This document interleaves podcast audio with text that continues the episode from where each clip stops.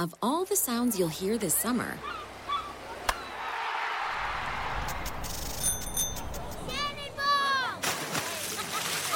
this might be your new favorite. They're blending up the new chocolate chip iced cap at Tim Hortons. Real chocolate chips blended into an iced cap for a sweet summer treat. It's Tim Hortons' frozen take on a cappuccino, and it just might be the best sound of summer. Hurry into Tim Hortons for the new chocolate chip iced cap. Limited time at participating restaurants. This podcast is a member of the Voices of Wrestling Podcasting Network. Visit voicesofwrestling.com to hear the rest of our great podcasts, as well as show reviews, columns, opinions, and updates across the world of wrestling. Many, many, many, Mickey, Mickey, Mickey, Pishy, Pishy!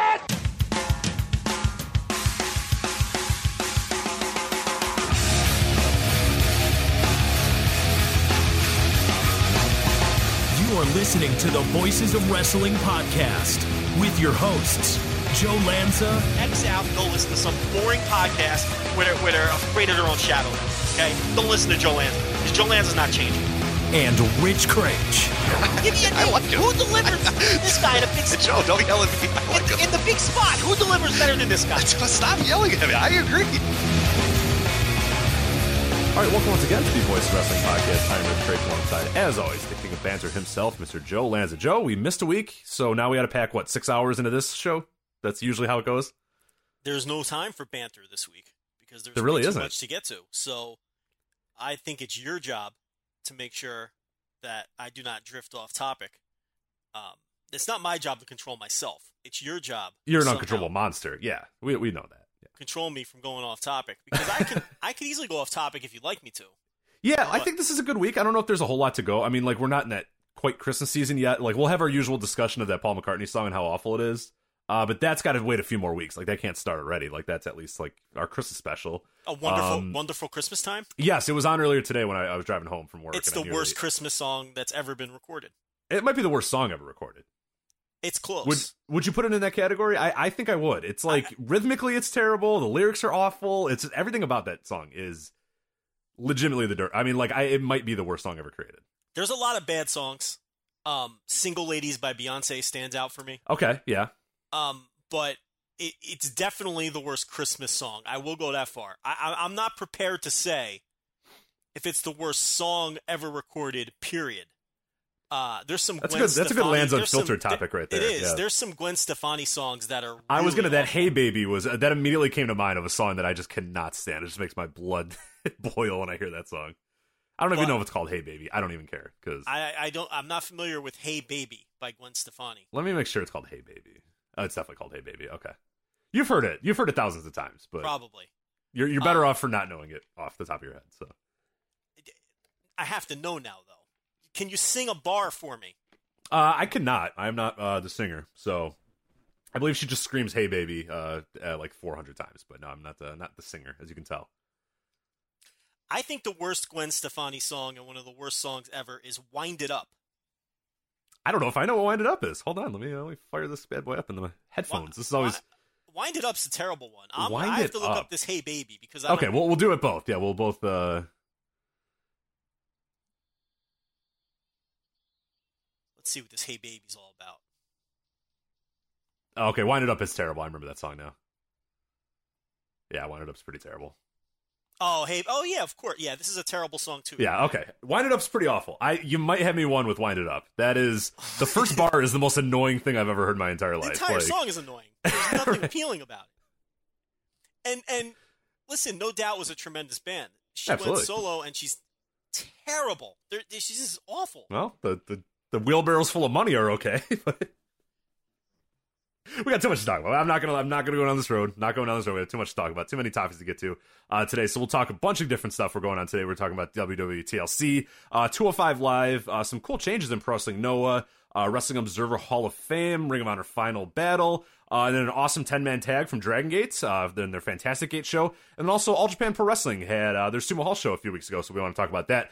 Uh, before we get to any of that, though, I do have to let everybody know that this episode of the Voice Wrestling Flagship Podcast is sponsored by Mack Weldon. And of course, we've talked about them many, many times, but Mack Weldon believes in smart design, premium fabrics, and simple shopping. You go onto their website, you're not inundated with 7,000 different SKUs, and every, you, you pick, I want underwear and I want it in blue. You click underwear, you click blue, you got your underwear ready to go. And not only that, not only is the shopping experience that easy, they have the most comfortable underwear, socks, shirts, undershirts, hoodies, and sweatpants that you will ever wear. Joe, I am wearing the underwear right now. I wear the polo all the time. You have the hoodie. You can attest to the hoodie being a, a hit with the ladies as well. So the Mack Weldon hoodie is great. The Mack Weldon underwear is great. The polo is great. I've heard from other listeners as well that said the socks, the undershirts, everything is great. So of course, go to MackWeldon.com right now and you can get 20% off using our exclusive promo code VOICES. That's MackWeldon.com.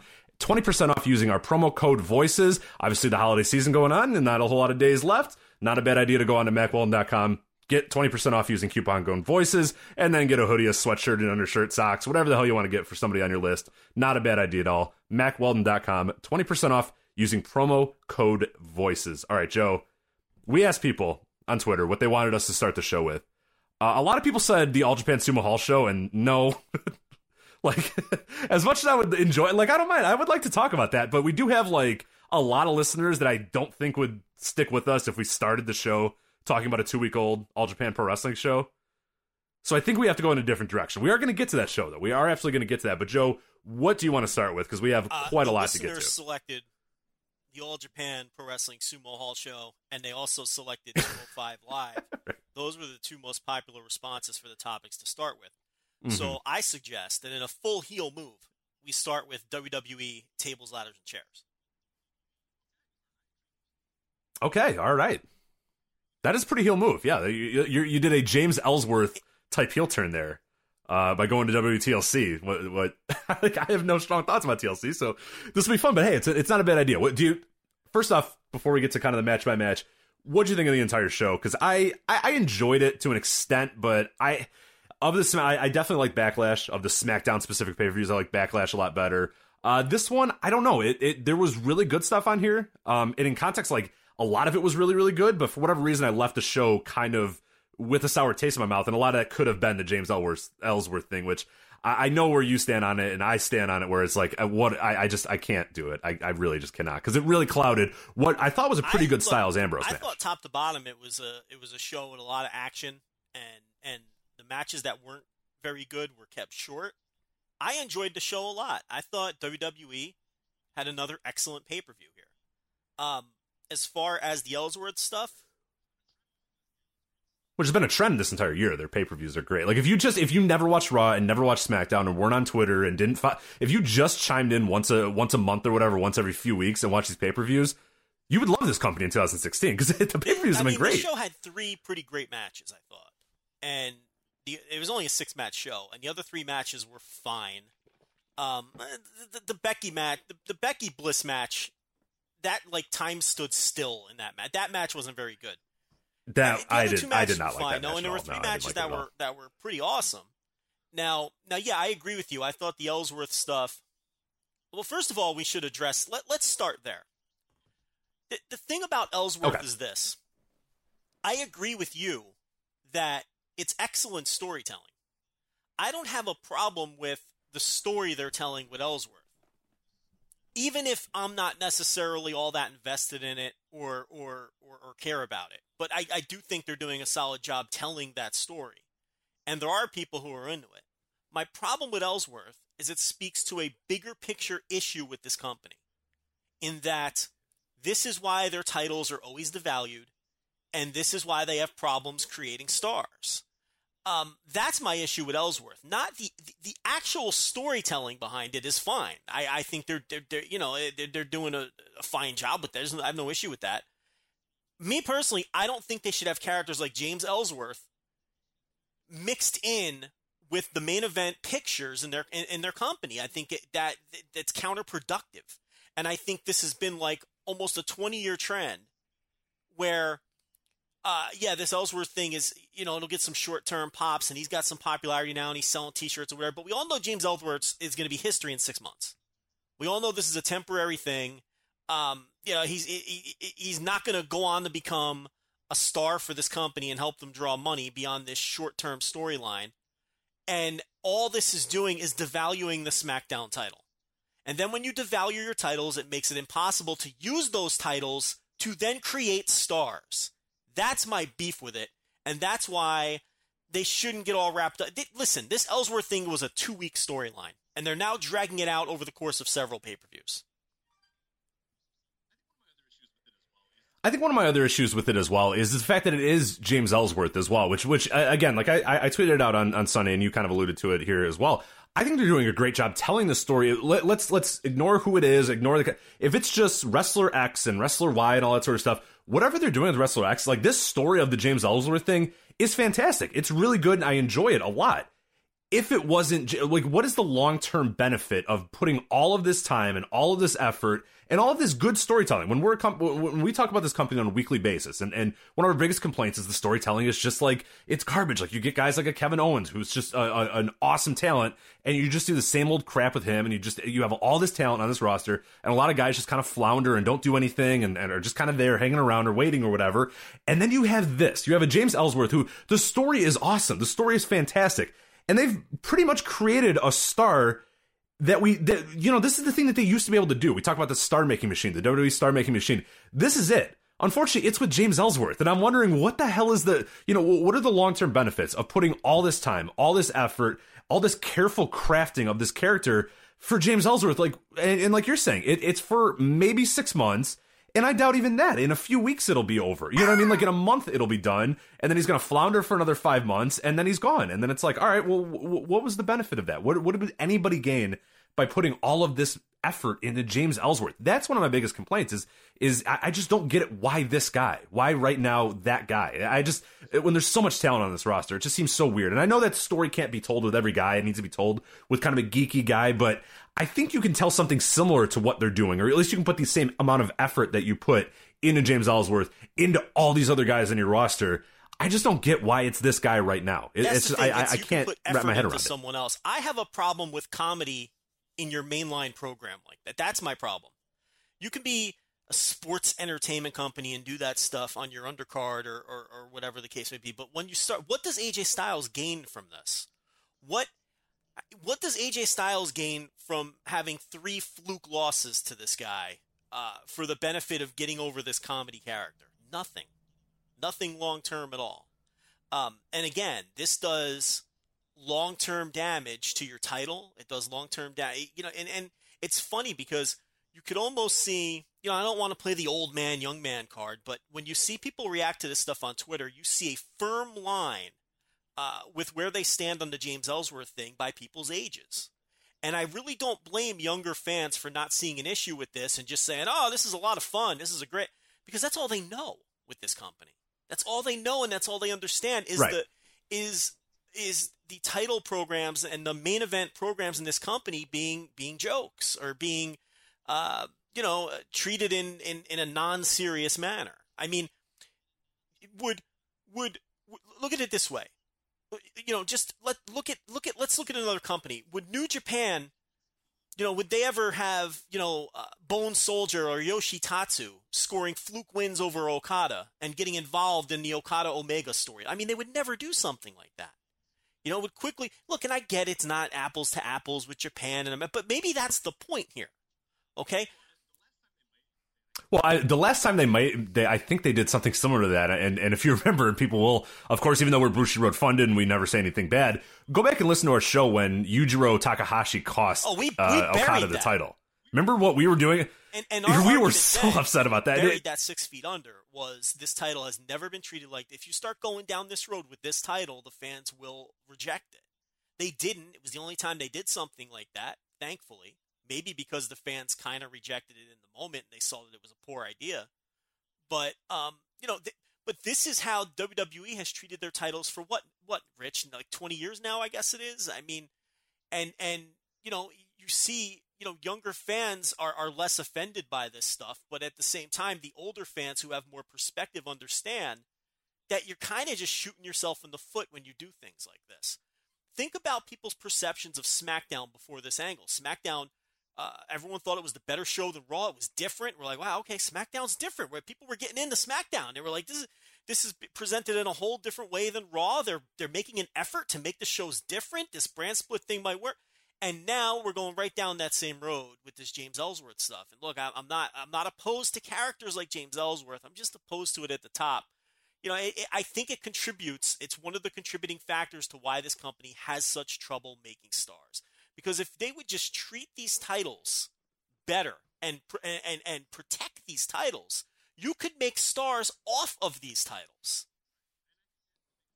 Right. And I think that's the biggest thing that I, I was sort of arguing with people about, um, both, you know, on our forums and on Twitter as, as well. And I was seeing a lot of conversation about that of, uh, and a lot of this was going on as well because you know Ellsworth then would face Styles at you know on, on SmackDown or whatever uh, a few days ago, and one of the things that that caused a lot of people going, oh well, you know who cares if Ellsworth wins the title? It's, it's a stupid title. It's who cares? It's just an accessory. It's and, and my argument is, yeah, okay, I, you can separate that. You can say because it's true. The title does not mean anything, really. I mean, in, in Rich, a larger look, overall sense, Rich, no. A title is just fault. a prop.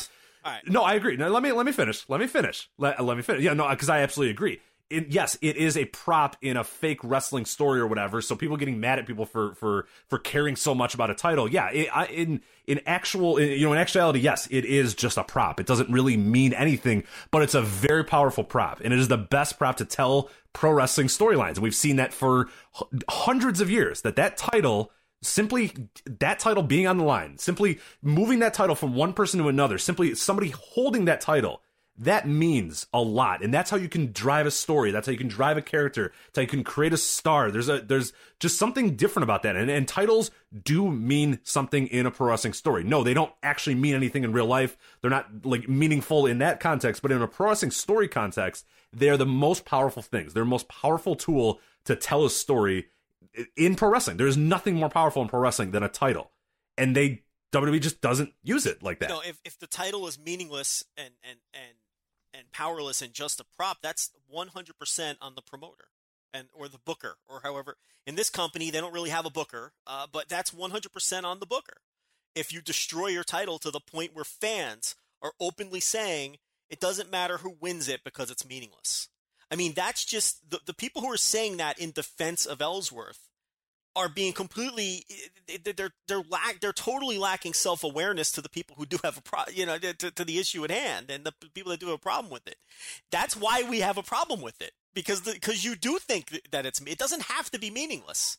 The, the titles are as meaningless as the company wants them to be. It's on them if people think that the titles are meaningless. And it's been so many years now that we have adults who who who only see wrestling through this who see that company at least through this lens now. It's it's it's crazy to me. And again, I, I wouldn't be angry if James Ellsworth won the title. It would just be par for the course for this company. I, I'd be like that parent who's not mad, but they're just disappointed. It's like, here you go again. We're going to go down this road again and destroy another title that, you know, you, you did this brand split. You've got a fresh start. You screwed up the Universal title in less than a month, and now you're going to screw up this one. It's just disappointing because they just don't get it. No, I 100% agree with that as well. So, uh, looking outside of Ellsworth, uh, main event AJ Styles, Dean Ambrose. It was a TLC match. What do you think of this? Because I thought it was another awesome performance for AJ Styles, which which is kind of par for the course of this year. I mean, he's just had an incredible year, uh, particularly in WWE. But um, I thought Ambrose was solid in this match too. But I thought Styles was the clear cut you know guy doing just the crazy stuff throughout the match. Just the clear cut best wrestler in the in uh, on that night and in that match uh, in that main event of course. Uh, what do you think uh, of styles and ambrose? I didn't think it was a great match but i thought it was a thrilling stunt show sort of deal. It was a spectacle. Um you know I, I have a hard time calling it a great pro wrestling match. There wasn't you know much of a story to it or anything like that. It was these two maniacs particularly Styles, just taking turns doing ridiculously dangerous things, and and I enjoyed it a lot. Um, I thought AJ Styles, like you alluded to, was the clear star of the match, even though Ambrose was was fine himself, especially doing that dive off the ladder off of one announce table through the other announce. That was just ridiculous. But Styles was just insane here. I mean, just taking crazy bumps, um, the springboard 360 through the table on the floor, um, getting his asshole ripped open. I mean, there was a lot going on here. that literally happened. So he's not. Uh, he's not. You're not being facetious. That's that's a thing. It, you know, and then you know, and and and to me, yes. I mean, you know, the the. The, the Ellsworth thing, you know, it worked in the context of this story and everything. It's just I don't need that in my, you know, in, right. in my main event pro wrestling. Um, you know, but it's like now Ellsworth is this delusional dude who thinks that those cheap wins over AJ means that you know he can beat AJ for that title, and that's the direction they're choosing to go. It's not a direction that I want or care about. It it makes me less. In, it, I don't know about you. I don't really watch. I don't. I didn't watch SmackDown this week, and I, I have lost interest in SmackDown because of James Ellsworth. I, know I sound like a grump, and and you know that's what people are going to say. But I, I'm just being honest. I am less interested in SmackDown with this guy involved in the mainline story. I just I can't get into it. I think it's a waste of AJ Styles. I think it's a waste of Dean Ambrose.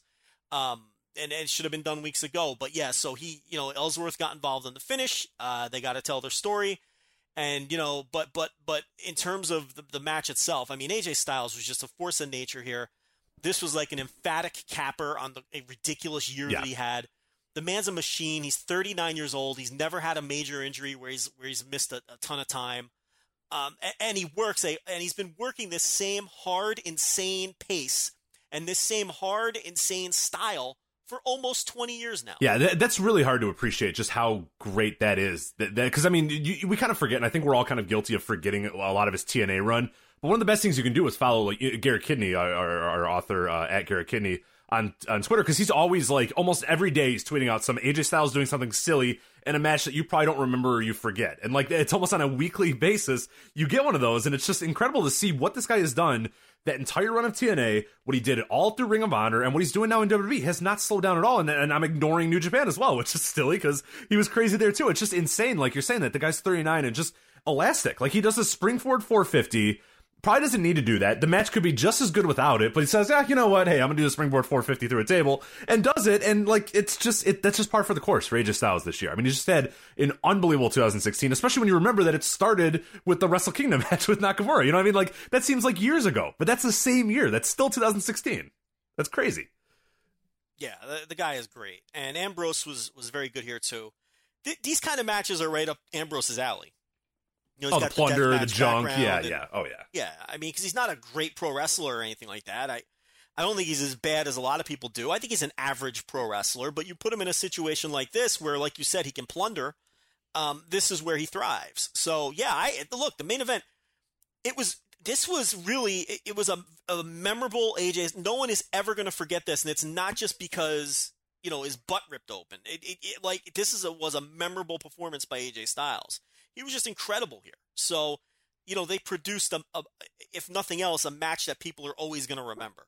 Uh, I'm gonna move now to the my uh, what I thought was my match of the night, and this was the ladder match for the Intercontinental title. It was the Miz uh, defeating Dolph Ziggler. What do you think of this one? Because I really love this match. I thought it was one of the better ladder matches I've seen in WWE, and I think it was one of the reasons why is because it was just different than all the other ones. Like we've gotten so used to the ladder match being um, a certain thing of like you know big high spots and big you know gigantic moves and this sort of stuff. And it's it that's what it's kind of been for so long. And that's kind of uh, you know after Edge and Christian and the Hardys and all those sort of guys they took the ladder match to that level. And everybody's kind of had to follow that then and, and do that sort of style of a ladder match. Where I thought what I loved about this one is it, it wasn't that. It was a very methodical it was very um, kind of slower paced ladder match. And I, and I enjoyed that. It was kind of nice to get that change of pace for this gimmick. What do you think of this one? Because I, I thought Miz and Ziggler both just absolutely killed it. These dudes have great chemistry. And, and again it just caps off uh, a great feud between these two guys and a great year that both of these guys have had in the ring as well. What do you think of this match? Yeah, I thought it was uh, the best match on the show. I thought, um, you know, a lot of these these Miz Ziggler matches, you know, this is the year where everyone has sort of figured out that Miz is really good, and we talked about that a few weeks ago.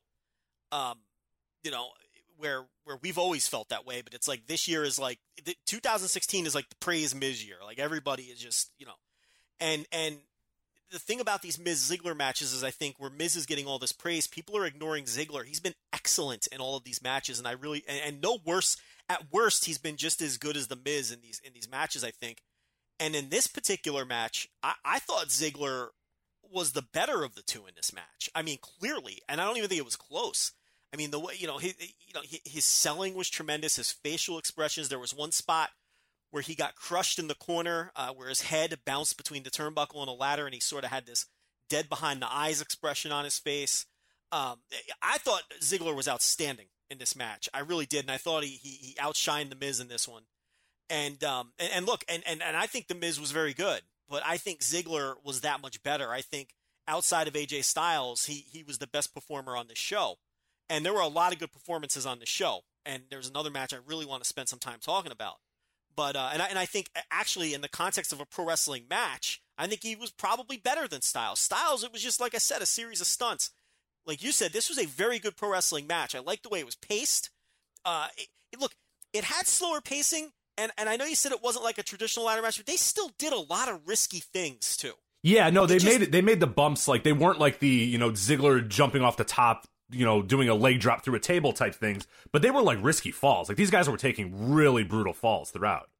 It, it was still Yeah. brutal. It, it still had the brutal factor of a ladder match, but I thought it was less of the the showy kind of spotty ladder matches that we've kind of Right. become accustomed to, and more of like the brutal ladder matches that we really don't get much anymore. I mean, you really you can count on one hand the amount of these sort of ladder matches that there's been in the history of WWE. I mean, there was, of course, I, I'd, I'd put you know the Michaels Ramon probably that first one. Uh, there's SummerSlam one as well, and then there's like the Rock Triple H one from uh, that SummerSlam '98 that that is right up there, and there's a few others, but there's not many. I mean, a lot of them just be kind of become the let's do cool stuff off the top and do these really show you know big time spots or whatever you get a lot less of the, like the let's do a brutal fall off the top because it's way harder to you know fall back you know on the on the ladder or fall onto a ladder or whatever and do that sort of stuff. But they did it there. I mean, there was there was no shortage of brutality in this match. It it, it absolutely hit that um you know mark for sure. It was and it was a good style of match to to end the feud.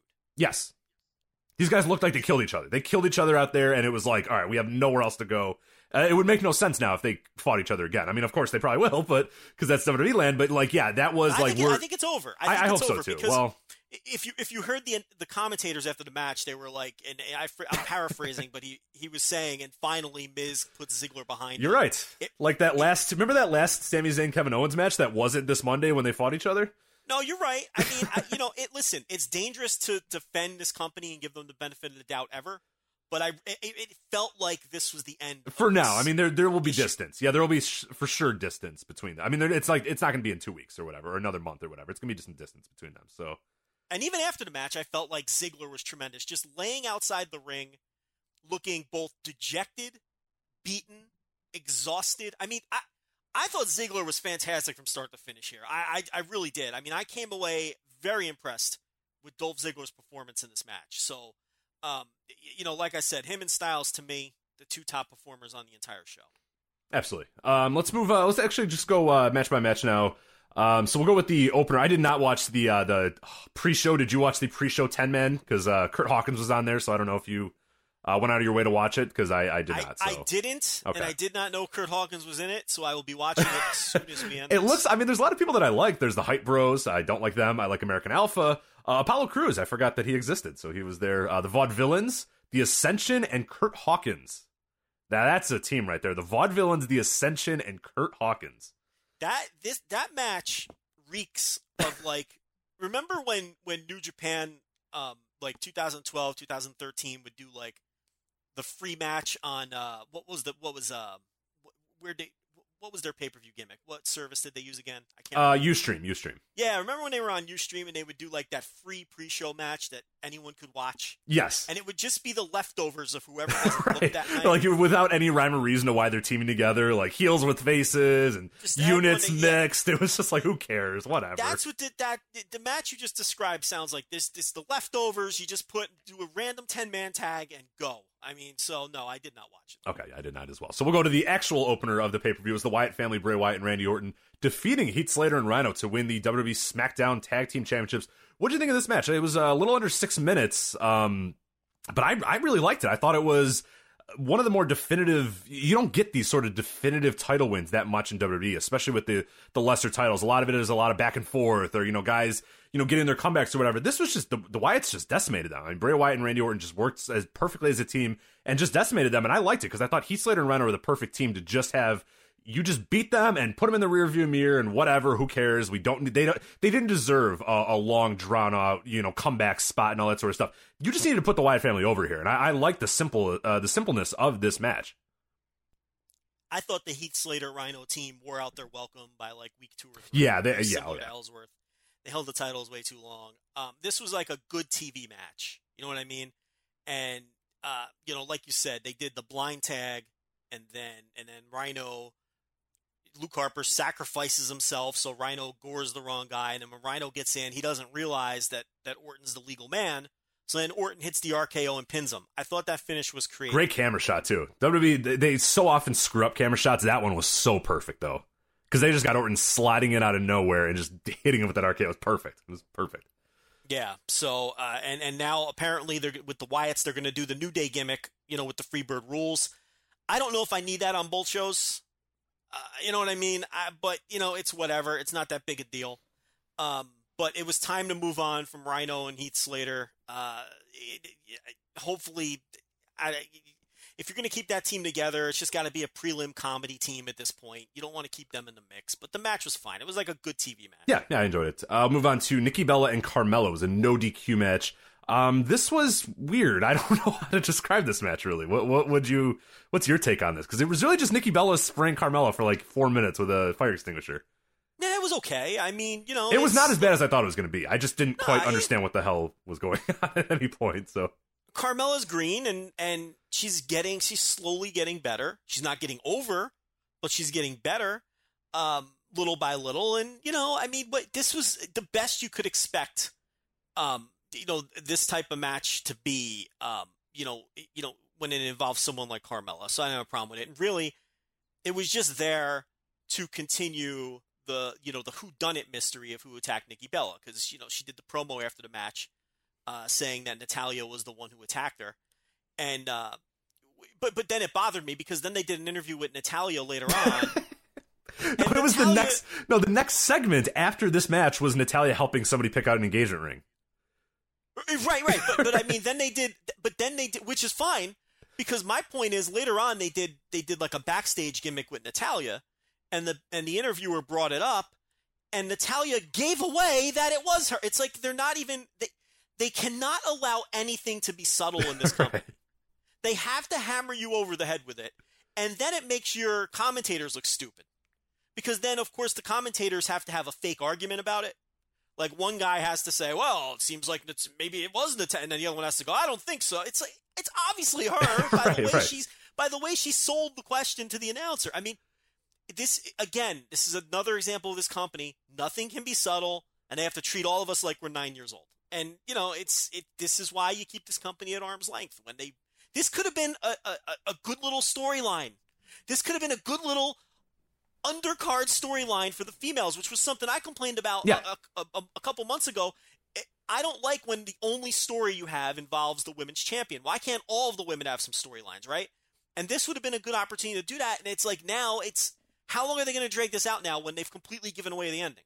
I mean, it just you know, it just, And you can tell it for a while. I mean, that's a story that you can definitely. I mean, this sort of like the random attacker story, like you can tell that for a while. Where we, you know, we all kind of suspect that it's probably Natalya, but she will never admit it, and she's just kind of, That's what I you know, mean, Rich. Like, we- yeah, we- like she's always. Everyone's like, oh, you. It's obviously it was you, and she's like, what are you talking? Yes. No, it wasn't me. What are you talking about? Like she can just be delusional to the point where everybody knows that it's her. The announcers go, oh, come on, it has to be Natalya. You know, everyone says it's Natalya, and she just still goes, no, you know, I don't. I don't know what you're talking about. Like I didn't do it. You know, look, here's here's the thing.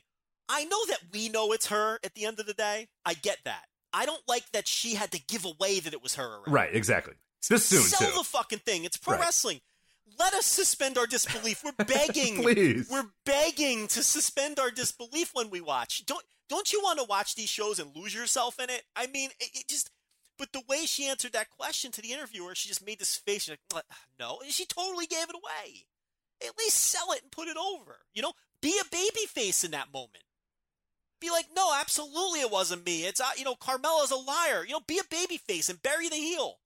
It, it's it's just it, it drives you crazy. Yeah. All right. Uh, then we talked about the Miz and Dolph Ziggler. Uh, in between that was Baron Corbin and Kalisto in a chairs match. Uh, 13 minutes. Uh, Baron Corbin wins pretty convincingly. I thought Kalisto had some really cool spots throughout, uh, but this was kind of a Baron Corbin domination. I, I, I don't know. I didn't really like this match all that much. What, what were your thoughts on it? I thought it was great. Oh, okay. I loved this match. To me, when I said there there were three great matches on this show, I this didn't know where the third was. Okay. Well, there you go. This is it. I, I thought this was easily the best match of Baron Corbin's career. I thought Kalisto, Well, that's a low bar, but you're probably right. Uh, he had the decent one with Ziggler. Those are the only two good matches. Remember that decent one? Oh, you're right. You're right. Okay. He had a bunch with Ziggler, but one was like kind of stood out from the rest. But you, no, you're right though. I mean, he hasn't. It's not like this man has a deep resume of matches. That's not what I'm getting at. But and I thought Kalisto was excellent too. He worked his ass off here. He really did, and he made Baron Corbin look like a million bucks. He took some ridiculous bumps. Corbin power bombed him through the six uh, uh, chairs at one point. Then, I mean, the finish looked phenomenal with the end of days on the pile of chairs. Um, Which would definitely hurt Baron with- Corbin way more than it would hurt Kalisto, right? Absolutely, but we can ignore that. Okay. Uh, and then you know, and and and also the and, and actually there was a moment in the last match we're going to talk about that was similar, but and I don't want you make sure I bring that up if I forget. Okay. But uh, and, and, and yeah, Kalisto after the match when he was beaten, he had like the uh, you know, like the the spit coming out of his mouth. I thought that was a nice little touch, whether it was intentional or not. Um, you know, I like things like that to put over, you know, how how badly he was beat. Look, I thought this was violent. I thought it was nasty. I thought the uh, the the stunts that they did were were very impressive looking, and I thought Baron Corbin came out of this looking better than he's ever looked before. And if they're going to push the guy, well then fuck it, he might as well look good. So this, I I thought this this match was a positive on all accounts. And in hindsight, I, you know, it, I made you know I laughed at this, but why are they doing a chairs match and with these two guys? But now it makes perfect sense. Kalisto was almost the perfect guy both because it's it's Baron Corbin's that's his deal. He likes to pick on, you know, he he he hates the little guys, so that makes sense from that perspective. And from the perspective of Kalisto was the perfect guy to fly around and take these bumps and get thrown around by this dude. So I, I this match worked for me. So I'm gonna have to disagree with you there. I, I thought it was a I thought it was a four star match. Kalisto's really found a niche and has really done a great job as sort of this guy who really gets these monsters over. Remember the feud with Rusev? He was so good in that feud. And uh, so yeah, Kalisto's really found a niche in that regard, and I think that's that's a real valuable person to have on a roster. Someone who can, uh, you know, really get these guys over. So uh, he's he's done a good job with that. Are you uh, are you worried that maybe you're not utilizing Kalisto I, I to his full abilities? Are you you, okay with if- him being if in that role? If they ever wanted to flip the switch and push him as a cruiser, uh, you know, put him on 205 live or or or have him go after a secondary title, I don't think he looks bad losing to these guys. You know what I mean? Because he's the underdog. I mean, it's it's. it's Yeah, no, I I agree. Yeah, because when he's shown that he can go, you know, with these guys, yeah, he doesn't win and he does get destroyed in the end, but he shows that he can go a little bit with them and, and, and can, you know, he, he's crafty enough. And, you know, in, in this match, there was plenty of times where he, you know, almost looked like he was going to beat Baron Corbin or almost had, you know, the right idea or whatever. So that, yeah, if he goes back and, and faces a fellow cruiserweight, you have the idea, okay, yeah, he lost to Baron Corbin, but Baron Corbin's, you know, four times his size or whatever. He's a giant compared to him. So, yeah, Kalisto can easily just go back to the cruiserweights or go back to a, a juniors or whatever and do fine. And and I don't think he's worse for the wear because he lost to a big man. So, so I, I 100% agree with you. Uh, on that. So now we'll move on. Uh, tables match, uh, SmackDown Women's title, of course. Alexa Bliss defeating Becky Lynch to win the title. Joe, were you surprised that Alexa Bliss No, is your I- new I- SmackDown Women's I- champion?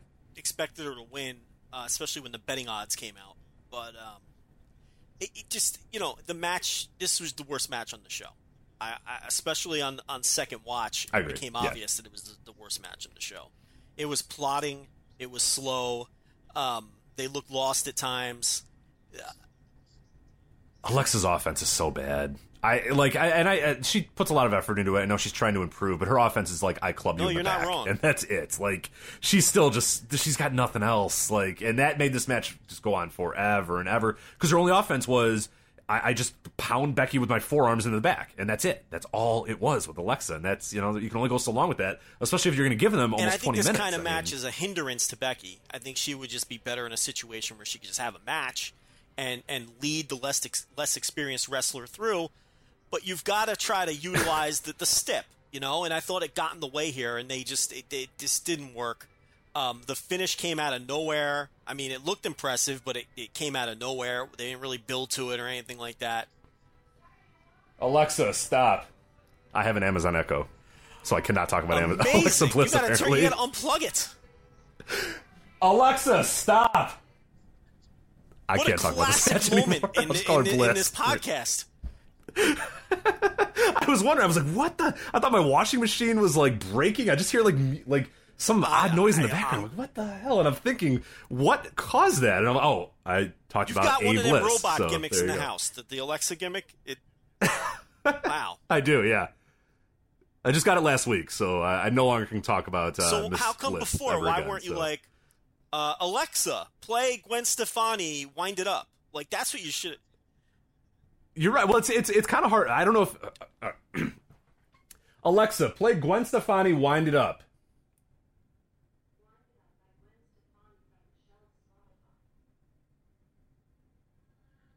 Yeah. Do you hear it? You could. You could have done. it. Could have. You know, There it is. been- We have a We legitimate got a producer. We have a here. producer here. That's good. Can you say, Finally, uh, Alexa? Joe. The, the world is your oyster might- with this I might have to Alexa, uh, this I Amazon Echo. So you let me know. What do you want me to do? gimmick. Well, you use that voicewrestling.com slash Amazon link, and you can definitely point. get it, sir.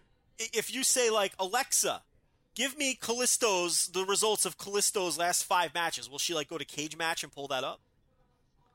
Uh, I don't know if uh, she does it. Let's uh, let's let's see here. Alexa, tell me about Kalisto. Oh, yeah, told me to go fuck myself. So, all right. Will It doesn't. It like it basically just searches Google for like basic stuff. Uh, it plays Amazon Music, plays Spotify Music, uh, plays Bluetooth, like converts stuff. It has like games built into it and stuff. But uh, I think Cagematch would have to build an app for it to work. But uh, maybe that's in the works. I have no idea. unbelievable. Now, Alexa, yeah, now, stop. Now you got it. Oh God, great! Alexa, stop. Thank God. All right. Whew. I had to hear that grunt stuff. So I guess I'll, I guess So, I'll wrap up this uh, wow, match. okay, so I can never. talk I, about it. I can never talk about. I can't talk about Miss Bliss ever again. I have to Uh, call her something well different. 205 live now. Oh boy, I it's it's gonna go well. Uh, Joe, 205 Live, the cruiserweight spectacular, the most exciting hour of wrestling TV, according to Mauro Ranallo. Uh, what are you thinking after two weeks of 205 Live? I think 205 Live is boring. I think it's uh, poorly put together, and I think it's an absolute bomb. And I, I could I can't bury it enough. I think it's an absolute disaster from every perspective. I think they're doing nothing right. I think this is not even a remote improvement from how the cruiserweights were presented on Raw. If anything, it's almost a downgrade in some ways because you, you give them this special platform, you give them a new platform, you give them all sort of stuff. And, and, and one of the things that if, if people listen back, we were excited about 205 Live. We were very excited about it because people are, oh, you just hate everything and da da. da. No, no, no. We were very excited for it because we maybe we worked ourselves into a shoot thinking that maybe this would be a self-contained universe of okay, all this stuff happens on Raw, but this 205 Live is whole different. I mean, this is just these guys doing whatever they do because they've seen the template, which is the, the the the stupidest thing about this entire thing is that you see the template with the Cruiserweight Classic. And yes, there are fundamental differences. This is live in front of a crowd, which is again another issue. We'll get to that here in a little bit. You know, this is after a SmackDown. This is, you know, not on tape delay, you know, whatever. There's a lot of different things. It's not in Full Sail, whatever, et cetera, et cetera. But you see two templates here. You have the Raw template, which has just not worked at all and bombed, and nobody cares about it. The wrestlers don't care. The fans don't care. Nobody cares. Everybody hates it. And then you have the Cruiserweight Classic, which everybody loved and was like the most watched thing on the network when it was up there. Remember that? Remember the Cruiserweight Classic, Joe? I remember that was the thing. It was great, and and Yeah, it was the most watched thing on the network for a lot of weeks too, which is so weird because you know it was good and people watched it and they invested in it because it was good. So we have a template, we know what to do, and yet now we have this 205 live. We present it as something different. We present it as the most exciting hour of wrestling on TV, and then it's this. It's it's almost more mundane than the cruiserweights on Raw, which I thought was really hard to do. But at least the cruiserweights on Raw were on like uh, they were during a portion of Raw where the crowd maybe still cared about certain things or maybe still was invested in making noise. Where now you have them after SmackDown. That show. Did you watch the second week? Did you watch this course, week's yeah. episode? You couldn't hear a thing. The entire every one of the matches, you couldn't hear. It was here's silent in that Everyone's place. leaving just like we knew they would. And here's Well, why thing. wouldn't you leave? You're gonna stay for four hours and sit and here you're and gonna watch, watch guys? Daivari throw on fucking ar- you know fucking Right. arm bars, and the people who stay Right. are bored out of their mind because the matches stink. They The suck. matches, the have not been good. There's been six matches on the two weeks, and and one match has been good. The Swann Kendrick match, the title change, week one, was a good. It wasn't even a great match. It was a good match with a really good finish and a great promo by Swann, which was tremendous. Which was the kind of stuff that got the Cruiserweight Classic over. That that very personal promo by Rich Swann. That was great. Otherwise, between the two weeks, it's it's been terrible. It's been boring. The worst thing it can be is boring. It's not even. Yeah, it can never be boring. You cannot have the cruiserweights be boring. bad. It's just bad. There's nothing compelling about this show. You're right. It probably has regressed from Raw. It probably has. And we all know they botched everything on Raw. Since the Cruiserweight Classic has ended, I can't point to one thing they've done with this Cruiserweight deal that's been the right move. Every step along the way, Swann winning the title. Swann winning the title last week and cutting that promo about you know this is for my mom and you know that that's it. That might be it. Yeah. from from day one with the Raw debut, by not having your champion on Raw on the first Raw, by not even having T.J. Perkins on the show, and it's all been downhill from there. Brian Kendrick has been the focus of the of the main. He's been in every single cruiserweight main event, correct? I mean, wh- on I believe that is correct, on, yes. You know, title matches on Raw and the two main events on on 205 Live. You've built the division around Brian Kendrick. Whether he was the guy they featured week one, even though he wasn't even champion yet, they've built it around Brian Kendrick, who's fine. He does a nice job, but we've discussed the issues with that. Okay, he should have come later as something different. Okay, that's mistake number one. Then 205 Live. You have all these new, exciting, fresh talents. They opened up the first 205 Live with the fucking Bollywood Boys. The Bollywood Boys, Drew Gulak, and Tony Nese. Match number two was Ariya Daivari and Jack Gallagher. Okay? Now, out of those six men, and you might enjoy one or two of those men, that's fine. But if you were to rank out the 14 men on the roster, whatever it is, most of those six men I just named would be in your bottom third of interesting people on the roster. Would you disagree or would you agree with that? I would 100% Those are agree with those you. Yeah. are that's the bottom third of your roster, and that's what you rolled out on the first episode. Okay, uh, the Bollywood boy. That's who you roll. That's who you debut this thing with. And there, for people who are telling me today, oh well, Tozawa's on the Japan tour, and Grand Metalik is finishing up in Mexico, and and Prince Ali is finishing up his indie dates. Every single one of these people were there week one. They were all on the stage. They introduced every one of them. They're standing there in their gear. Get them in a match. What are you doing? What are you doing? Or don't start the thing And until you got the people ready. You, you know what I mean? Okay, they were all there week one. I don't want to hear about how they weren't here this week. They were all there week one, and you chose to roll this thing out with the Bollywood boys, dry as sand, Drew Gulak, Tony Nese, who I'm the only person on the planet who likes Tony Nese. Nobody likes Tony Nese. Oh, no, stop. He got in the Hall of Fame. He's in a Hall of Fame now, right? What, The the, Bo- Northeast Wrestling Hall of Fame? Not the Northeast Wrestling. Which one is it? I don't even know what you're talking about. He got inducted into some Hall of Fame a few Bolly- weeks ago. I forgot what. Whatever indie he was Bollywood in. So. boys are indie geeks. Drew Gulak is dry as sand. Hey, hey, that's massive disrespect to the Drew Golden Force Gulak Tag Team title champions, sir. Nobody likes Tony Nese except for me. Okay? Ariya Daivari is the most boring guy on the roster. Okay? I told he you. He hasn't I had a good you. match. Okay, look, I get it. He suffered through the match with Ho Ho Lun. He should have a job for life for being stuck with Ho Ho Lun in the Cruiserweight Classic. Okay? He should. he should have a job for life for suffering through that. But he's boring. Well, he, he's the guy that's exactly. He's fine for that roster because he can fit with anybody. He's a good He's a accessory good guy. jobber. I don't have a problem with that.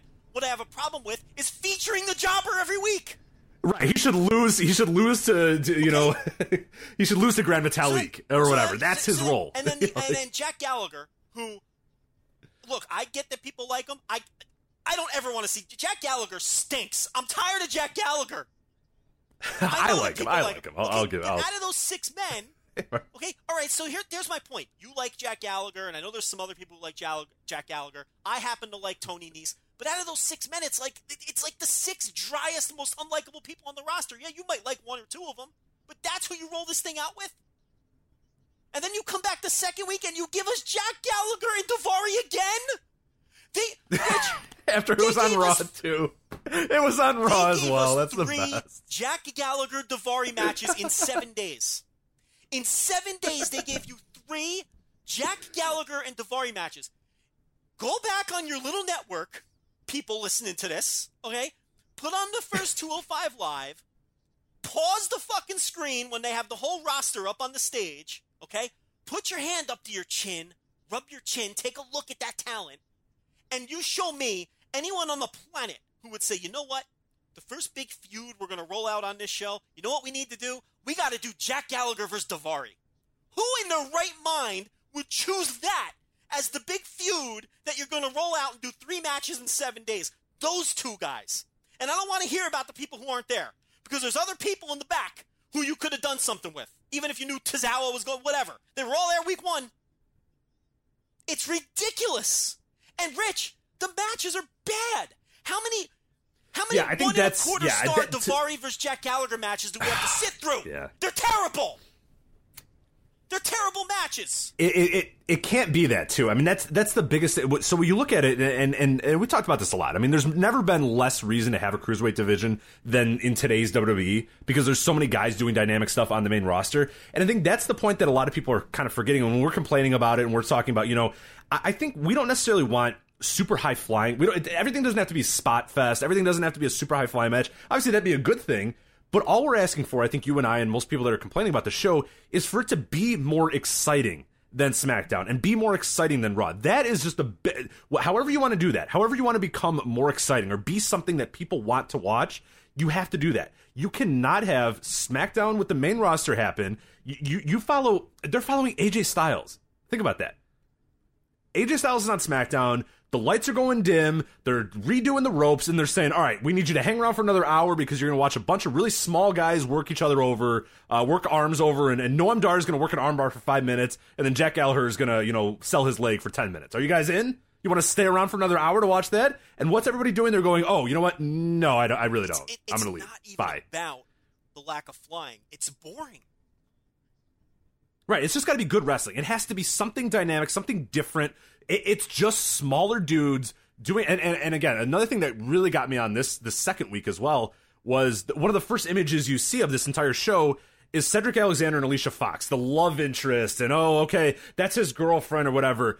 You know what? And I get, yes, it's kayfabe, and yeah, all this sort of stuff the thing that I think we all loved about the Cruiserweight Classic, and a lot of people loved about the Cruiserweight Classic, is they didn't have that bullshit. It was real men. Cedric Alexander was Cedric Alexander. He wanted to win because he loves wrestling and he wanted to prove he was better. Rich Swann was a real person. He's, fa- you know, he was he was an orphan and he didn't, you know, he lived, he was homeless and that sort of stuff. That's all real. We know that Rich Swann went through that. We know that Cedric Alexander is not married, you know, not, he's not dating Alicia Fox. The guy's married or whatever. I, I forgot what his exact relationship status is, but he's not dating Alicia Fox. So it's like immediately you have that disconnect where I look at this and I go, well, no, that's not Cedric Alexander. Like, and and this is a show where you can do something different. It can be something different. It doesn't have to be a WWE universe. These guys can exist That's in a the- real know universe, Rich? a real world. You just, it can be that. Better point.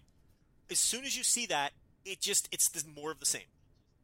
It's it's It's WWE universe. It's just it's WWE with smaller guys. smaller so cool. guys I don't care. see stuff like that. Right. Where Cruiserweight Classic was. Dra- th- listen, we praised that Cruiserweight Classic to no end because it felt so different, and and and then the matches delivered as well. These matches are just boring, and it's just more the same. And they're featuring the wrong people.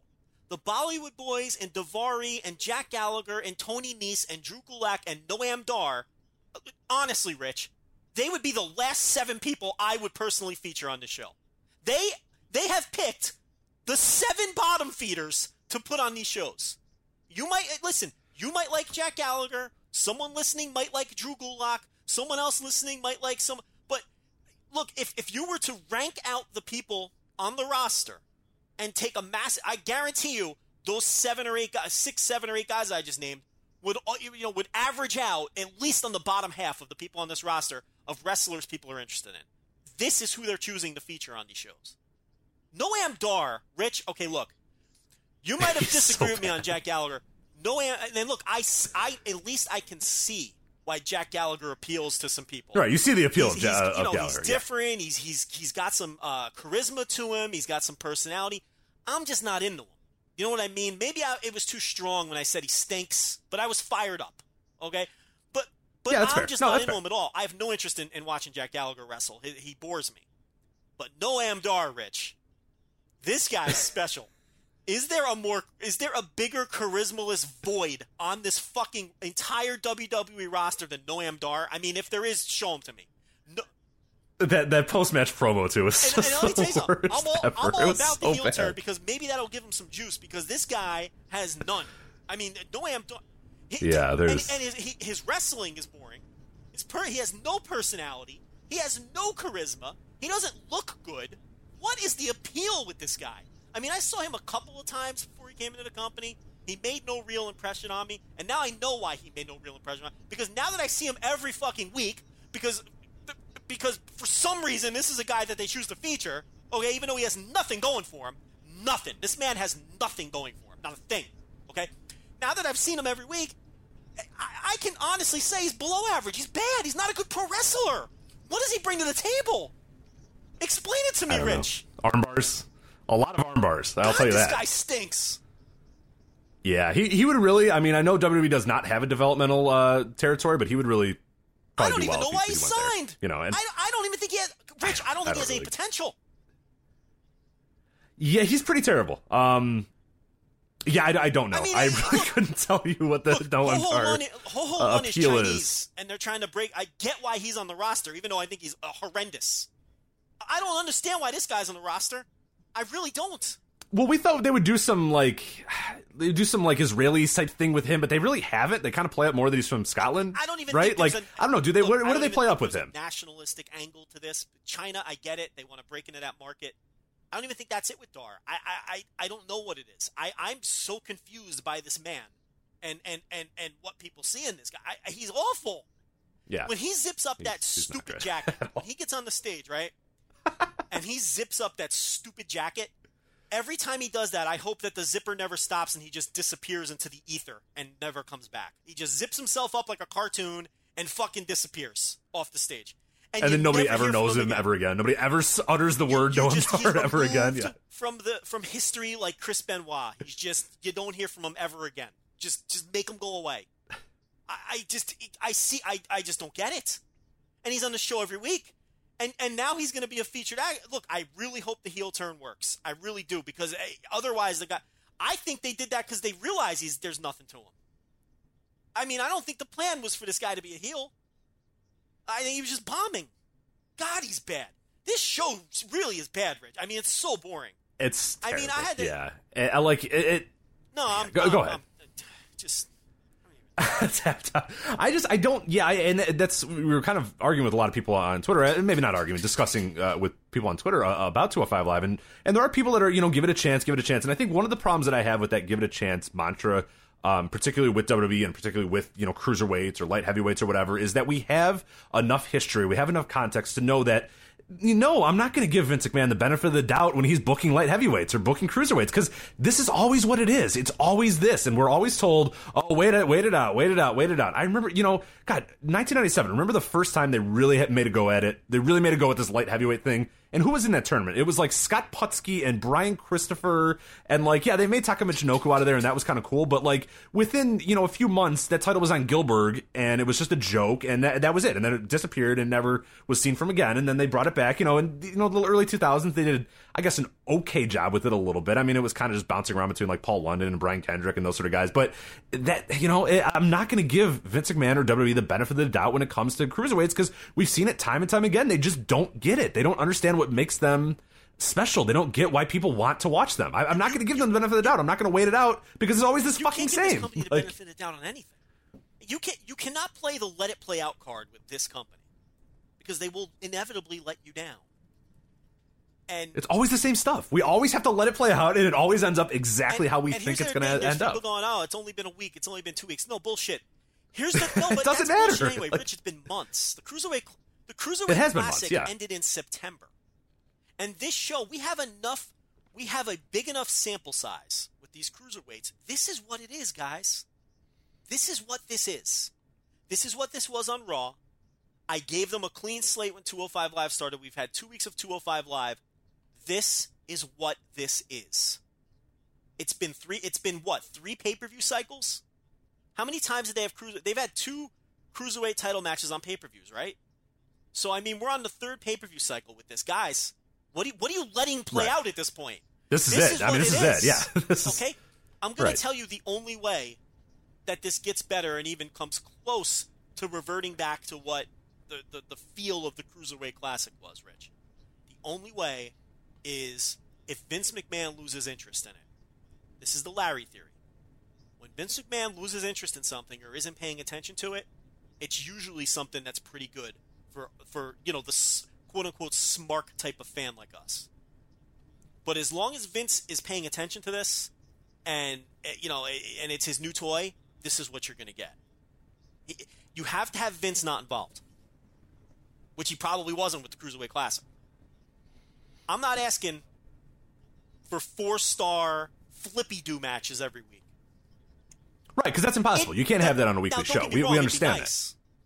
But I, I'm not. I'm just asking for a show that isn't boring.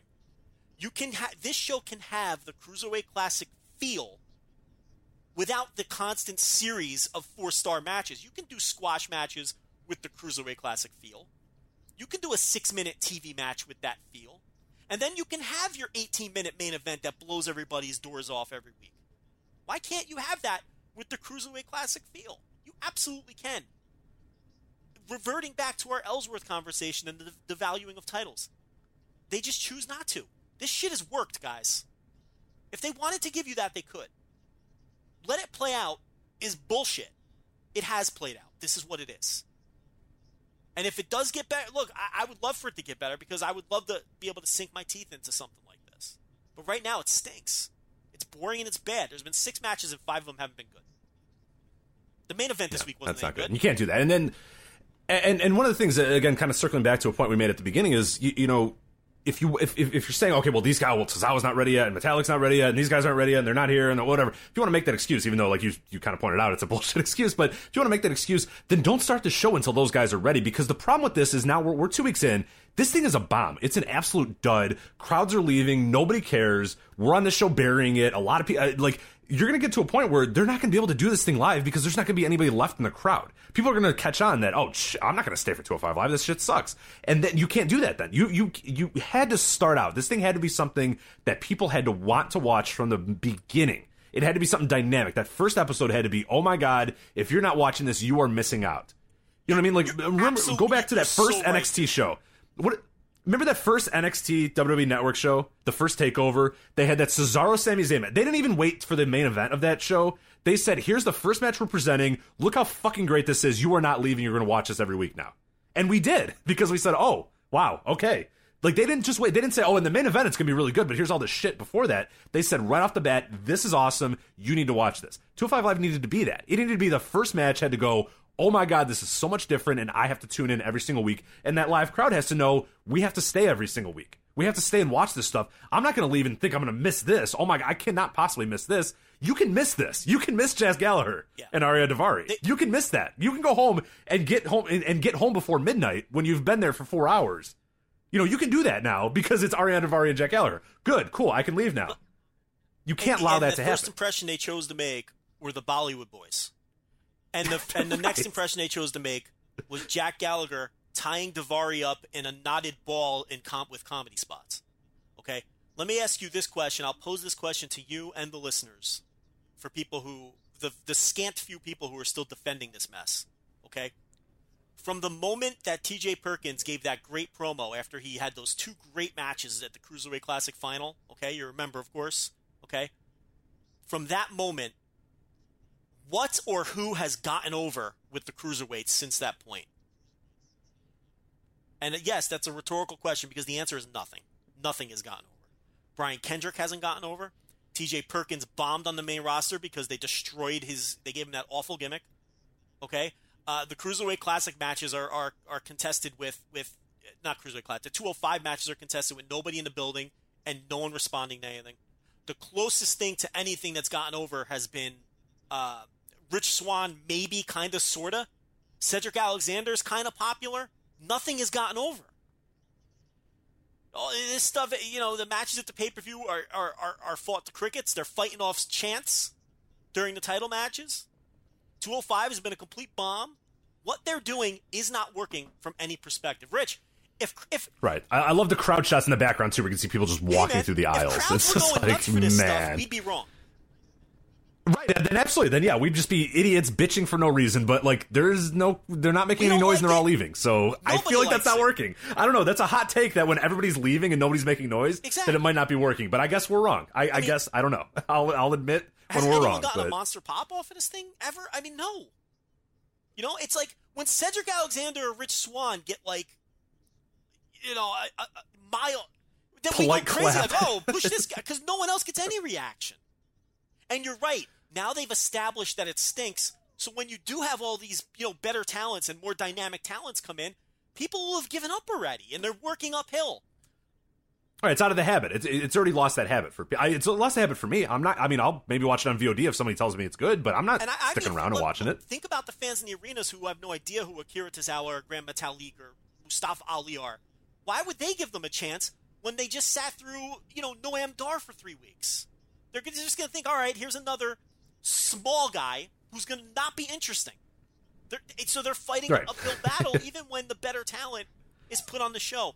Man, that first week, just like the first week on Raw, they blew it the first week when they had everybody in the building at their disposal, Rich, the first match should have been a six man tag that was just balls to the fucking wall that had everybody talking. Then, then if you would have done your goofy Jack Gallagher Daivari match, I'd give you a pass. Because then I'd say, you know what? They came out kicking, they came out kicking ass. Now they want to do their little storyline with these two boring. uh, That's fine, but I can't give them a pass because the whole show stinks. Let's do the Observer Hall of Fame. Let's do that. Okay, Observer Hall of Fame. Uh, we, I wanted to talk about this last week. I, I had to miss the show last week, and I think I texted you when the Hall of Fame came out, and I said, "God damn it, I can't believe I have to miss this week." But because I love talking about Observer Hall of Fame, and especially the results is always a good thing to do.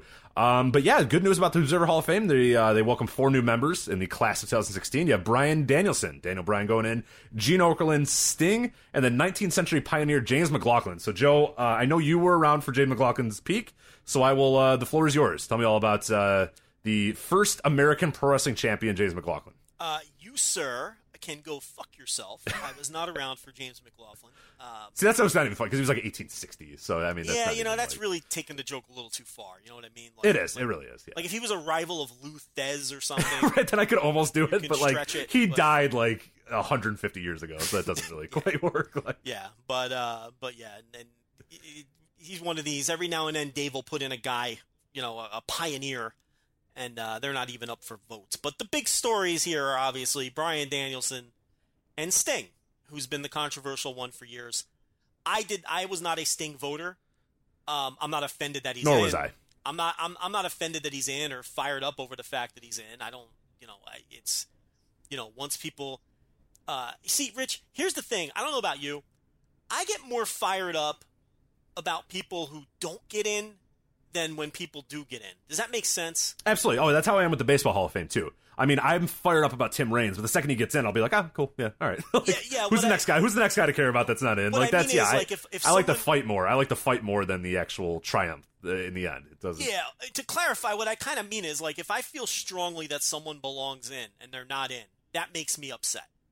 But if I feel that someone doesn't belong in and then they get in anyway, it doesn't bother me nearly as much because look, if 60% disagree with me, I have to accept that I'm wrong. I kind of look at it from that perspective. Um, I don't know. It just doesn't. It doesn't fire me up. Like I wasn't a Brock Lesnar voter, and there's people who are really angry about Brock Lesnar, but I'm not. I'm like, okay, well, all right. I did just didn't see it that way, but that's all right. Like Sting, there's people who are really angry he finally got in. I wasn't a Sting voter, but I'm not upset about it. I don't know. It doesn't bother me at that. Le- Here's the other thing too, Rich, and maybe it's because we come from a sports background. I think guys like us who follow, um, you know, sports Hall of Fames, we realize that occasionally, and I'm, and this doesn't mean that I think Sting isn't worthy. I have no problem with Sting being in, but occasionally, we know that occasionally, someone who doesn't belong in a Hall of Fame is going to get in now and then. That's just how it goes. Unfortunate, it's an unfortunate part of it. And the one argument that I hate, I cannot stand when people do this, Rich, is with the Observer Hall of Fame, is they'll say things like, "Well, if X got in, then that means A, B, and C should be in too." Right, then now the floodgates officially open. That's that if Jim argument. Rice is in the Hall of Fame, everybody else that's better than Jim Rice now gets in. Like, Right, and, and and to me, that's a bullshit argument. My tact when it comes to that is if X got in, and I don't think he belongs, then I just chalk that up as as either a mistake or someone who slipped through the cracks.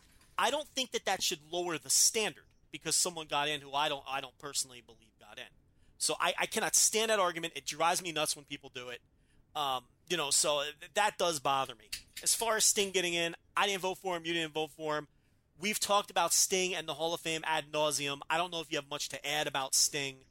Um, obviously, I mean, can we attribute his short WWE run to what put him over the top, though? Do you think that's what it was? I think you'd have to. I, I think uh, one of the trends. I, I think you absolutely have to count the WWE run, um, and people kind of being a little bit more aware of it. Maybe people being, you, you know, checking out a little bit more. You know, maybe looking at the history of him. But I think what we saw with both these guys, what we saw Bryan Danielson, which we'll get to here in a little bit, and Sting, I think is when guys finally put an end to their career and there's a definitive, okay, now they're done.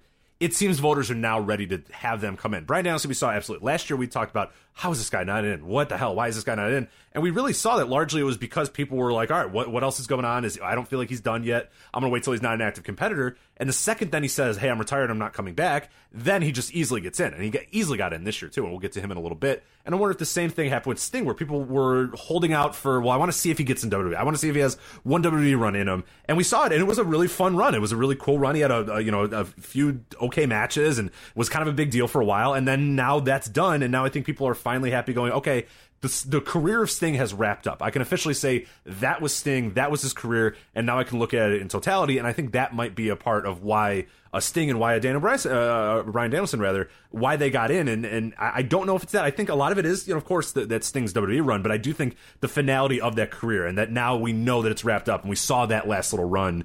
That I think people then can appreciate a little bit more of what he did before that, knowing that that's it, that this is the resume and it's done, and there's nothing he's going to add to it at this point.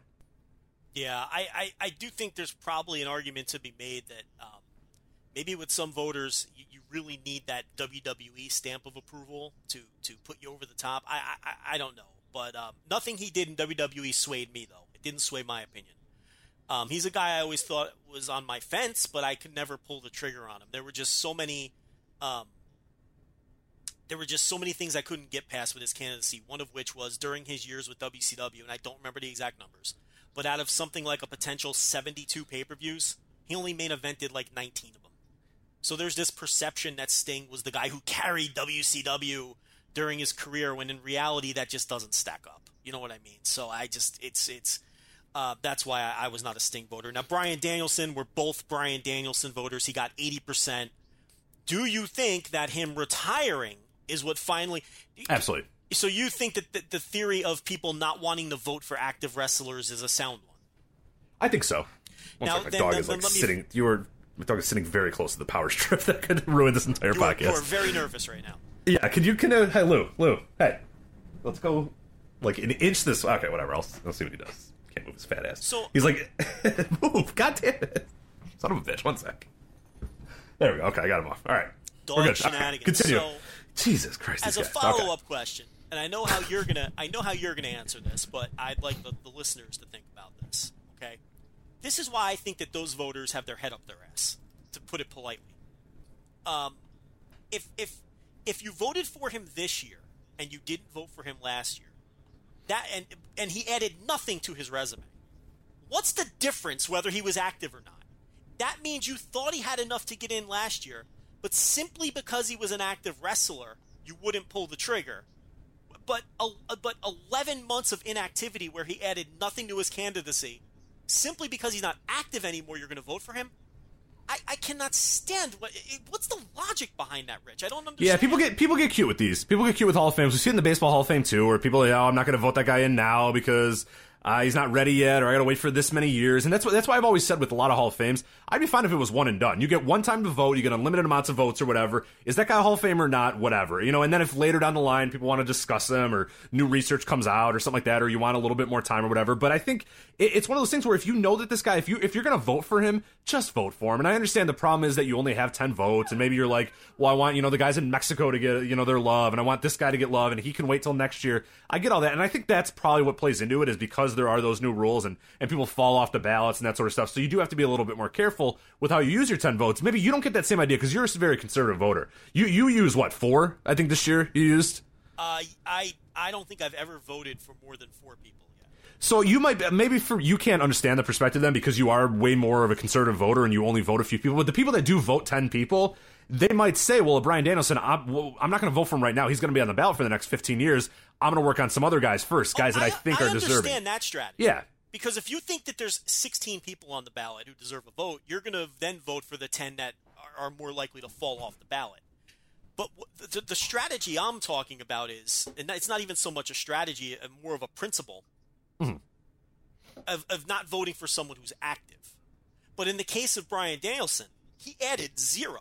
I mean, you know, he retired and, and, didn't wrestle for the last year anyone who voted for him this year thought he was worthy last year. They just chose not to vote for him because his career wasn't. Yeah, well, I, I kind of have this. Uh, That's bullshit. With Danielson, yeah, well, for some guys, I think it. I mean, I guess the the key difference is because there was a guy like a, a, Nakamura we talked about a few years ago where I did not vote for him because I, I didn't feel like it was. I feel like he had so much more to add to Here, his career. I mean, there was so much though, more. If he would have retired, you wouldn't have voted for him this year either. Right, exactly. Th- Whereas Danielson could have retired in, in 2014. Yeah, right so that that's the difference. Like you, you, you weren't a Nakamura voter, and neither was I. And if he and he if he would have retired, neither one of us would have voted for him this year simply because he was retired. Now, we didn't vote for him because we don't think he did enough. Correct. But these people thought Daniel Bryan had enough on his resume, and the only reason they didn't vote for him is because he was still active, and they waited for him to retire to vote for him. I that it's fucking retarded. I mean, I Yeah, I you have your head up your ass if you vote like that. I don't understand that. But I think it's clear. I think it's clear that's what happened. I mean, I, I think. I mean, you look at the difference of of, of his votes. I mean, the guy twenty six percent new voters. He was fifty four percent last year. He was eighty percent this year. It's a lot of people that said, "Yep, I'm good now. Now that he's retired, I will definitely vote for him." And that's a I huge jump. Twenty six percent. that strategy makes no sense to me. But um, I only voted for three people this year out of the wrestle. I voted for five non wrestlers, which is Okay. different. But I, I only voted for three people this year. Last year, I think I voted for four, and the year before, I voted for four, and that was you know. So it's like I've never voted for more than four people. Um, I, full disclosure, I voted for. I'm not you know my ballot's publicly posted on our forum, but I voted for Bryan Danielson, I voted for Jun Akiyama, and I voted for Pedro Morales. That was it. So. Um, I, who'd you go with as far as wrestlers?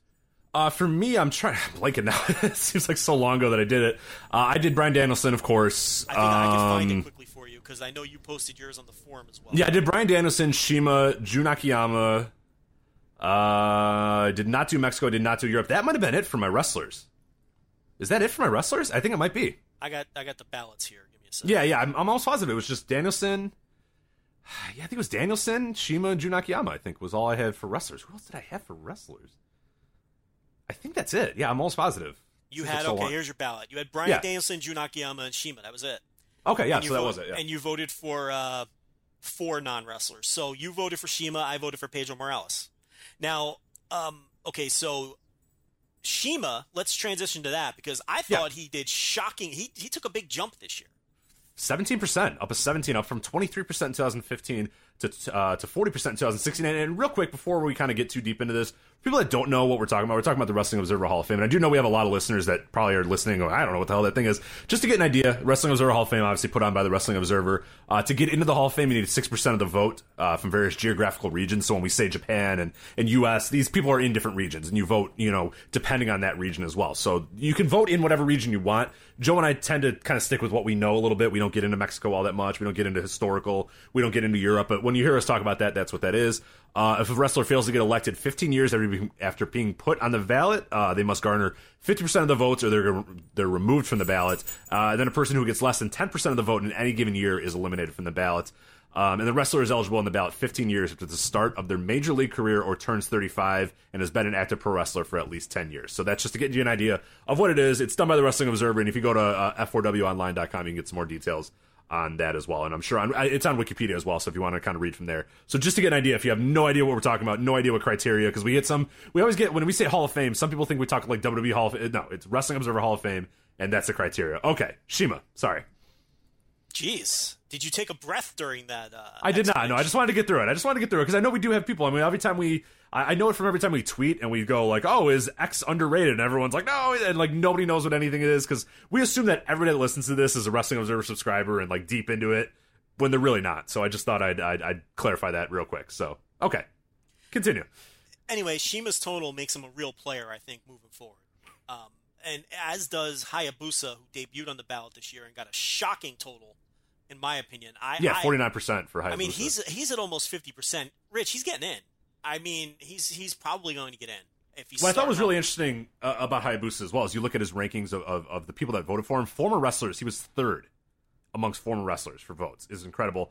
And then against active wrestlers, he was tenth. So He's a, he- and you know what? I, that doesn't surprise me because no, not at all. he was a very influential. Like his whole case is hi- practically his entire case is influence. I mean, he influenced a whole generation of flyers. People love that guy, uh, and I'm talking wrestlers. You know, fans too. I mean, he, he always made. We talked when he died on this show.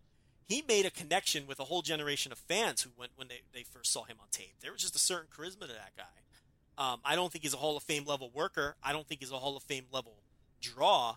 Um, and I looked closely at, at all of his credentials. There was a good back and forth, positive and negative on him on our board. And I decided not to vote for him. Um, he could be someone I would vote for in the future. I would, I'm leaning no. Uh, but again, I'm very conservative. But I think starting off at 49%, I mean, I think that sounds like a guy who's on his way in. I was shocked. I thought he'd be one of those dudes that hovered around 20% for 15 years and then fell off the ballot. But uh, it looks like he's got a legitimate shot. Pedro Morales coming back on the ballot ended up with a big total too. I think he almost got in. Didn't he have over? Yeah, he. Uh, so he. So here's kind of the, the path of Pedro Morales. Uh, 2010 he had 21 percent. Uh, then he jumped up a little bit in 2011 to 34. Then he went right back in 2012 and 2013, right around 20 percent. Uh, 2014 he had 33. Then he was taken off the ballot um, in 2015, and then he comes back on the ballot in 2016, 54 percent. Huge jump for Pedro Morales. So that's uh, that's interesting. I mean, that's a guy who who's right on the doorstep of, of getting in there. So I was a I was a Morales voter before, and I'm still a Morales voter. I think that his drawing record in MSG is is very good and is Hall of Fame worthy. And then you look also, um, you know, he didn't draw everywhere, but you know, in, you know, in LA and things like that, um, he did well enough to supplement what he did in MSG. And I, you know, I, I see him as one of the biggest stars of his era, and that's why I vote for him. And at 54%, again, this looks like a guy who's who's who's on his way in. I mean, and that's you know, and this is a guy who had fallen off. So enough people asked to have him back, and then he got votes on top of that. So you know, Shima, Hayabusa, and Pedro Morales, those three really surprised me in terms of of of, uh, of their vote totals. And really, if you look at the rest of it, Rich, there really wasn't much movement. A lot of the people had very similar totals, like within one or two percent that they had the year before. I mean, most of the Right. ballot didn't move very much at all. it was very stable for the most part. I mean, uh, here's kind of the big jump, uh, the big movers and fallers for each uh, uh, U.S. and Canada. Uh, you have Bryan Danielson, of course, moving up 26% to get in. Uh, Sting moving up 15% to get in. Uh, Sergeant Slaughter got a fif- uh, 14% raise, but he's still at 37%, so he's still uh, pretty far away. And then, like, your worst in the U.S. and Canada was Edge, but he was like minus 4%, you know, from 44 to 40. And that's So not a big difference at all there. I mean, and then uh, Japan, you got Shima, who went up 17%, uh, Jun Akiyama, who went up 12%. And then in Japan, really nobody else moved all that much. Mike and Ben Sharpe lost four, and Yuji Nagata lost two, and that's it. Like everybody else is pretty much stable where they were before. Uh, Mexico is it just kind of ends up always being just the toughest bracket. You have Sin Caras at fifty eight percent, like right almost there, but can't make it. He's getting it. Villano three at fifty six percent, right there, can't get it. Uh, you got the uh, the what is it the uh, the the missionaries of death or whatever they're uh they dropped 9% uh they're at 47% so they dropped a little bit and then blue panther uh he went up 10% to 50 uh total and then la parka la park uh he's at 39% uh 10% jump uh for him so interesting there um as far as europe you, you know europe australia new zealand pacific islands africa or whatever uh Well, some Big- interesting Big movement Daddy- there oh yeah go ahead yeah Big Daddy's the story there, as it always is. Uh, nah, so- 4% up by 4% to what? 45 to 45% Yeah, I mean, you know, he I, look. I don't comment on it because I don't know enough about it. So the, the thing that strikes me about him, though, and Dave always makes this point, no one ever listens. His own his own people from his own region do not vote for him. And what was odd this year is that it was all American reporters american reporters are the only people who voted voted for him for him. I mean, that just tells me that he's not a real Hall of Famer because if the people in his own region, if his own peers, if the people who wrestled against him, if the people who, you know, booked him, if the people who reported on him aren't voting yeah grew up him, watching him yeah i mean people yeah, that you know, I mean, they're, grew up and idolized in the him culture. or whatever The yeah people in the culture are not voting for him. It's these Americans who've been conv- who, who I guess envision him as as this big cultural star, but the people in his own country uh, who are voting do not pick do not picture him as this cultural star. Does that mean that those people are wrong? Maybe they are. I don't know. It, what it tells me is the people in his own culture don't view him as a Hall of Famer.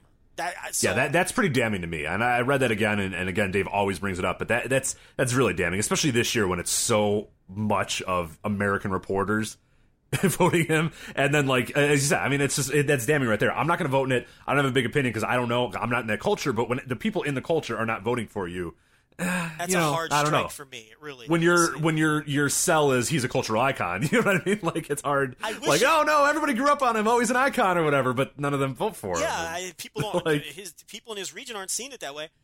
I would almost be more sympathetic if it was the other way around. If everyone in Europe was voting for this guy, Right, but us stupid Americans aren't voting for him because we Yeah, just don't and- get it. Then yeah, and then because we're different. voting for Mark Rocco instead and dragging Big Daddy's percentage down, then I would say, you know what? Maybe the American reporters need to stay out of this because they don't know what they're talking about. But it's it's the other way around. The people in his own culture are not voting for this guy. So I I don't know. I, I did you know. But um the other who was the other uh oh yeah so Sin Cara slash Caristico um, was the other big debut, and you said he came in at 58, so he nearly got in on the first shot. Now he's a good. Oh, sorry, kid. he was he was thirty percent. That was Sin Karis had um. Oh, sorry, Cian he had 50 Karis. I Uh, misunderstood. Sin Karis, yeah, sorry. Uh, Caristico had thirty percent. Thirty, which is a you know that I thought he would do better than thirty. I mean, you know that's that's that's a poor awesome showing. five year run. I mean, a lot of guys have five year runs, and that's enough for him, but not for not for Místico. Apparently. I mean, I mean, there's no question that the bad WWE run is hurting him. With, oh, 100 percent, yeah. with American voters who do not follow Lucha Libre closely, and they probably can't get that. Look, this is a prime reason why I stay out of that region. It's you know, it's none of my business, man, because I don't study Lucha Libre. I keep one eye on it. I am by I'm not even close to a Lucha Libre expert, so I'm not getting involved, you know. But it's and I'm not saying he deserves to be in. I don't, I don't know that he does. I don't know if his run was long enough. But that's not for me. You know, there's people who are much smarter about it who should be deciding that, not Joe. Uh, non wrestlers, some movement here, and then we'll talk about guys that fell off the ballot and guys that are coming on the ballot as well, and then we'll maybe get deeper about a few guys. Uh, Jimmy Hart moved up 10%, uh, from 36 to 46%. Still kind of a travesty that he's not in there. I voted for him, and I believe you did as well, as we have for every time we've had a ballot uh, forever. Gene Okerlund, my guy, moves up 9%, 67%, and Gene is in. Yeah. Your thoughts on Mean Gene getting in? I've finally. I've always been a Mean Gene voter, so I'm happy to see him get in. I voted for Dave. I no, that's you. That's not. That's not Joe. Lanza. Yeah, I voted for uh, Jim Crockett, uh, Senior, Jimmy Hart, Jerry Jarrett, Gene Okerlund, and Don Owen. Um, and you voted for Okerlund as well, right? yeah, yeah. Okerlund and Jimmy Hart, I believe. Um, and then Finkel, and then Finkel as well. And Jim I'm Team Finkel. Senior. You voted for- Okay, yes. Well, apparently you and I are the only people that voted Jim Crockett Sr. because he dropped 16%, Joe, out of nowhere. That damn Jim Crockett Sr. goes from 57% in 2015, looks like right on the doorstep. Then he drops to 41%. I don't know what happened to Jim Crockett Sr., but I don't know. I don't. What did I- you do? What did you do this It's actually year? the What- first time I ever voted for him, so I don't feel super strong about him. Um, well, you must have caused everybody else to, to, to go away. I mean, as as people want to do, they they when you say you like something, everybody says they have to hate it. So you know, not not untrue, but uh, that must have been the Jim Crockett thing because everybody just got off the Jim Crockett bandwagon. Maybe everybody thought they would rally one year, and then if he didn't get in, it was they were done with it. I don't know. That's just an odd drop for him. But Okerlund's in. Okerlund deserves it. You know, I, I, I feel very strongly about Jimmy Hart. I think that's a shame that uh, he's really not even close. But um, I guess he's inching a little closer. But it's not like he's knocking on the door. But I think, Larry Matysik. Larry Matysik up three percent. Joe, twenty nine. well, you know, I, I, I that one I don't get. I don't even know why he's on. I genuinely don't know why he's on the ballot. But look, th- then, but here's the thing: if 29 percent of the voters are voting for him, then then I- Yeah. What do we know? Yeah. I mean, the- the only other thing before we get to who's being added next year is um somehow Chyna got ten percent and is staying on the ballot. Yeah. You, if anybody here, if you voted for Chyna, come come at us. We need to talk I'd love to to know why. I mean, I'm definitely going to rip you, so be prepared because I think she's the weakest candidate on the ballot, and it's not even close. I think she's the weakest candidate I've ever seen on the ballot. Um, I, I don't see a Chyna argument in any way, shape, or form as as a Wrestling Observer Hall fan. There- There, I, I genuinely believe there's never been a weaker candidate on the ballot, and I have no clue what temper. I Rich, I thought she was gonna get. I thought she was gonna pull the AJ Styles and get zero votes. I really thought she wasn't gonna get a single vote, and she's staying on the ballot. I mean, this is wild to me. I don't. I don't. I don't see the argument at all. What do they think? what do you Um, think their angle is here? Because I don't. I guess there's if you want to make some like really long stretch like influence argument with her that she was influential, but like she really wasn't. Well, like go look. though. Like right, like go watch it. It's it's not influential. It's bad. It's really like she was a, a pretty decent part of the biggest time in WWE, but like the way that they angled her is not good. Like it's not influential at all. Like it, it's I don't think she it's in no anything. way. I mean they they basically made fun of the fact that she looked like a man, Yeah. and then she got boobs, and they made fun of the fact that she got boobs and still looked like a man, and then she got a, a, her- a facelift, and they made fun of the fact that she needed a facelift. And then they just kind of that was it for her. You know what I mean? Like that's her run. There's a lot of revisionist history with Chyna. she was- wasn't like yeah. Go back and watch it. It's She- it's you, it's you startling. the network. She was a running joke. They treated her like she was a monster. They she sold nut shots, Rich. I mean, one of the key spots in, in her matches was selling getting hit in the balls. They implied that she was, had had a dick because she was a large woman. And they call her the Amazon. We were watching, me and my buddy were watching uh, one of the 97 Raws, like leading up to WrestleMania 13, and they're, oh, who's this Amazon woman? Or look at her. And then, like, Jerry Lawler at one point goes, well, how do we even know she's a woman? And I was just like, oh, God. Could like, you this- imagine And that's if- it. that's what it is. That's the Chyna that's thing. What her, that's so, what that's what she was. That would never fly today. I mean, I don't think people either don't remember or they just don't know and they assume it's like if if there was a spot in every Nia Jax match where she got hit in the crotch and sold it like she had a dick, right. it, you, could you you know it, it would never be it would never fly today. But that's what Yeah, Chyna and, and they'd be they'd be discussing on the commentary table if she is even a woman or if she she's a man. exactly. It's very hard to tell. They would go, "Oh, how do you know? How do can you tell?" Like, that's that's what Chyna was. I mean, Yeah, the, it, she was a running joke. She was a muscular woman who wasn't very pretty. So the running joke was she must be a man. I mean, I at least that's how I remember it. And so if that's influential, then go for it. yeah. I mean, uh, you know, I don't it- think so. I yeah. thought it, it, wasn't. It was regressive, if anything. I mean, it set women back in my because then you had other companies looking. Then you had your Nicole Bass. Asia. Remember Asia in WCW? Yes, Yeah. and it's like it this led to a bunch of Chyna Bigger than Chyna, by the way. Which were just fucking, you know, just as as cringe as the Chyna. You know, it's like so I, you know, th- there is no there is no positive influence. There is no historical influence in a positive manner, which is what it's supposed to be. Yeah, and people can maybe use like in '99, she kind of then she started winning the Intercontinental title, and they kind of used her in that sense. And I guess if you want to use that, but we're really talking about a few months here, and we're talking about if Jeff Jarrett wasn't walking out of the company, like she's probably not going to give her the title, and it's probably you know what I mean. Like it's really like even if you want to just snap everything off and go, okay, well, you're talking about like four months in like 1999 that she was a big deal. You know, like that's that's what you're using, And, and and hardly a Hall of Fame level big deal. right? She had I mean, horrendous we matches with Chris Hall of Fame. Jericho, and he almost was wondering why the hell he came to this company because he got slotted with her and had horrendous matches with her. So. Yeah, I mean, you know, she she doesn't even belong on the ballot. It's I I That's I'd- pretty I'd bad. love to speak to a Chyna voter and see what's going through their head. Uh, so additions next year, I think there's some very interesting addition additions next year, and some people. Do you want to talk about who's off the ballot real Oh quick? yeah, yeah. Who fell off? Yeah. Yeah, let's do that. So let- let's do the less than ten percent of the votes. So they're they're they, they got less than ten from the region, so they're dropped off next year's ballot.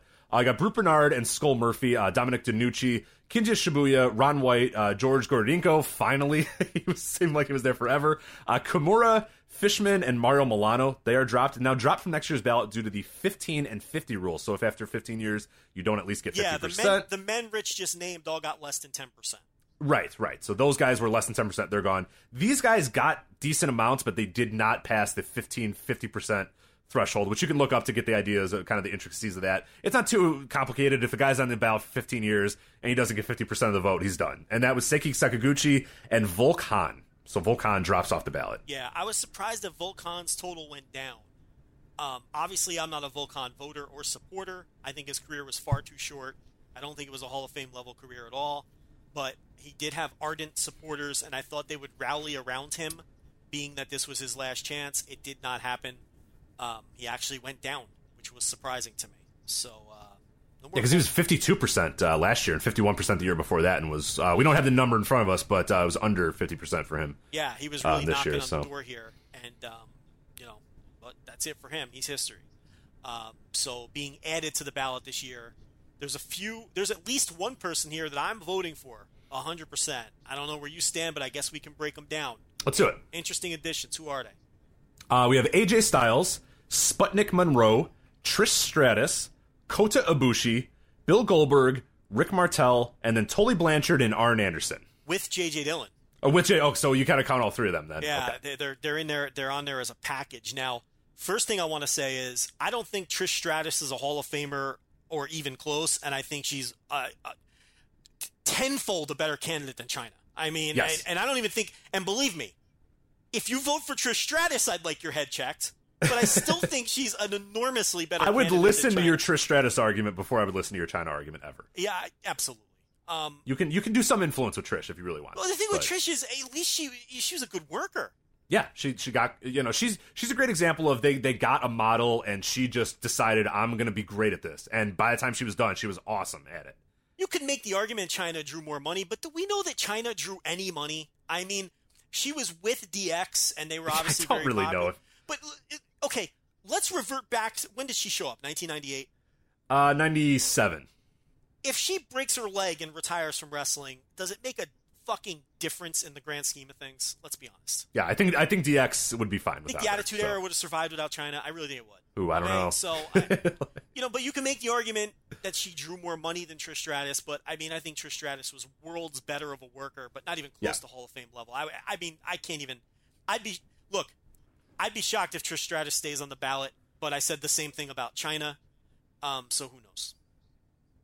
Okay, so those guys, uh, you said there was one person of that that you were definitely going to vote for. Who I'm, is that? I'm voting for AJ Styles, and I- I mean, to me, um, it's like when I look at AJ Styles and what he's done in, you know, New Japan and WWE since leaving TNA, it's like now he's been in three major companies and has been arguably the best worker in all of them. At least you can make a case in all three situations the guy is one of the greatest professional wrestlers of all time, and it's it's very similar to my Bryan Danielson argument, um, in that that's enough for me. Bryan Danielson main eventing the WrestleMania, and and you know uh, being the most popular wrestler in the company for that short period of time, whatever it was, was just icing on the cake for me. AJ Styles, I truly believe, is one of the greatest wrestlers to ever step into a ring, and that's what the Hall of Fame is. The Hall of Fame is about the, greatest at, the greatest wrestlers of all time and um you know I would never I'm going to use this argument again in this comparison and I, I would if there was a draw at the level of AJ Styles you know work no one would be arguing about it because it, it would mean it was one of the best draws. If someone was one of the best draws of all time we'd all vote for him. So why are we not voting for one of the greatest workers of all time? And that's what he is. And he's he's continuing to prove it and he belongs in the Hall of Fame. And I am without question voting for AJ Styles next year. Yeah, I'm right with you as well. And, it's we bring it up all the time. It's, it's what I brought up with Bryan Danielson as well. You can add to the oh, okay, he did the main event of WrestleMania. He did this. He he drew this. He did you know uh, okay, that's great. That's just icing on the cake for me. That's just a cherry on top, like you said. I look at it from a work standpoint. And if the guy is so spectacular in one of those things, they deserve to get in. I think AJ Styles absolutely is. And he he only if you really appreciate his TNA run and really go back and watch a lot of those TNA runs, which I have started to do. Um, ever since he emerged kind of in New Japan and ever since he emerged again in WWE, I, I started going back and going, okay, I, I missed a lot of this TNA run. And, and Garrett Kidney, to his credit, uh, writer of our website, great, fantastic writer as well, fantastic TNA uh, Impact reviewer and fantastic just TNA historian. Um, as well, did an article uh, about a year or so ago about every one of these. Here's the great AJ Styles matches. Here are the definitive AJ Styles TNA matches, and I went back and watched a lot of them. And to his credit, he had me going, "Okay, this guy is uh, like I can," because it was TNA, and a lot of times I would just go, "No, I'm not watching it." I didn't watch the pay per views. I would watch some of the TVs, but I wasn't really watching that much. I would watch when somebody hyped up a match or whatever. I would do that, but it seemed like nobody was really hyping up AJ Styles matches at the time. And I go back and now I watch these, and it's these like mundane, random, whatever, hardcore justices, bound for glory. Doesn't matter what the hell the show is that guy is always bringing his A game. And you see these matches and you go, oh my God, this guy's been great for so, so long when we just really ignored him. And I really, uh, t- t- you know, to my uh, kind of a disgrace or whatever, is I ignored him after he left Ring of Honor. I said, okay, I love the Ring of Honor AJ Styles. You know, I know he's in TNA, but I just don't like TNA. And, and after he had, you know, there were spectacular matches, of course, that he had in the early parts of TNA. But once TNA got into the too much of the Hogans and that sort of stuff, I really stopped watching it altogether. But he still was having spectacular matches then. He was, it, it didn't matter if Rob Van Dam was against him or if Sting was against him or whatever, uh, Bobby Roode. It didn't matter. He was still having incredible matches in that era of TNA as well. And that's, you know, it's my fault. I didn't watch it and I didn't follow it. And I think people, if you if now that you know he's on the ballot, go back and watch those. Go look for that Garrett Kidney piece and go watch those, and you will see that this guy is a spectacular worker. Add in his Ring of Honor run, which is a really underrated run as well, because I think it was kind of the early days of Ring of Honor, and uh, it got overshadowed again by a Bryan Danielson coming in a few more years and, and a lot more talent. Kind of, I think, in my mind, getting into the roster, you know, by 2005, 2006, or whatever. But what AJ Styles did in those early days is spectacular as well. I mean, he's a way better worker now, way more refined now, but he still had a very good run there in, in Ring of Honor, of course. And then you had his New Japan run, which again is like, you know, we, we you almost don't need to even add that New Japan run, and he's almost a, a, a shoe in. Then you had what he did in New Japan, where just you know the match against Suzuki, the stuff against you know Kota Ibushi, the stuff against Okada, the the the the Wrestle Kingdom match with Nakamura. I mean, you look at that stuff and you go, God damn it, he's got that too. Like it, it's it's and it's he, crazy. And he drew money in New Japan. Right, exactly. And then if, uh, I was about to go, and if you want to say that, okay, I need that, I need something more. I need more than in ring work. Well, New Japan, he was absolutely a big part of their drawing. So there you go. If you want that, you got that. You don't really need that with him, I think. I think you have so much here, and you see him coming to WWE, and you just see him become a star immediately. And it's like, man, this guy just toiled away in TNA for so long. WWE finally gets him an offer that's actually decent money, and he just kills it. He absolutely kills it this year. He's in all the main events. He's doing big time stuff, and he's having great matches as well. So yeah, like for me, he's a shoe in on in ring alone. And if you want to use the other arguments like influence, I don't know that he has any historical influence or significance or anything like that. I don't know if he does necessarily. That's something that we kind of see later on down the line, maybe. But I don't think you need that with him. I think you have a little bit of drawing in, in New Japan, and I guess you can kind of attribute a lot of this WWE stuff to him. Uh, as well, you can kind of give him a, a, few little nuggets here for what he's doing in WWE. But other than that, like there you go. I mean, the, the in ring work alone, he's in for me, and I think Hey, you're voting for him I- exactly the same as well. I vote on the criteria that I'm asked to vote on. Right. And the criteria says that there's three areas it's your work, it's your drawing ability, and it's your historical influence in a positive manner. And you don't have to have all three. If you're overwhelming in one or two, this is exactly what it says on the ballot when we get it, then that then they should be voted for. AJ Styles is overwhelmingly a Hall of Famer in, in, in, in the work part of the criteria. So I vote the way that I'm asked to vote. To me, he's a no brainer Hall of Famer in terms of work. And I hate the argument of, well, you know, work is subjective. So you shouldn't vote for people based on their. Well, first of all, the ballot says I should vote for people because of their work. So don't tell me that I shouldn't vote for people eh, based on their work. The, the ballot says to do that. And yes, I agree that it's subjective. But here's the thing if 60% of the people agree with me, isn't that consensus at that point? So this argument that work is subjective and it shouldn't you know, it shouldn't you know factor in uh, you know when you're voting for the Hall of Fame because That's so weird. I but don't once, get that. but but that's the thing. If someone gets sixty percent purely based on work, that means that they're if someone gets right. If, sixty if, or eight, that if you and I are the only people that like you know, you know X or whatever, then then okay. in, then it doesn't matter. Right. Then, it, then, but if if sixty percent of people vote X because he was a great worker, then, then I don't know. Or- Six, then consensus wins, baby. That's how it works. Right. That's how voting works. Maybe you know we're confused because our election was a disaster, but that's how voting works. what do you mean? What are you talking about? No, Okay, that's how voting works. There, you know, there's there's consensus there. If if if he gets to sixty and it's all based on, then sixty percent of the voters think that you're a Hall of Fame worker, then you belong in for your work. Why do people argue about this?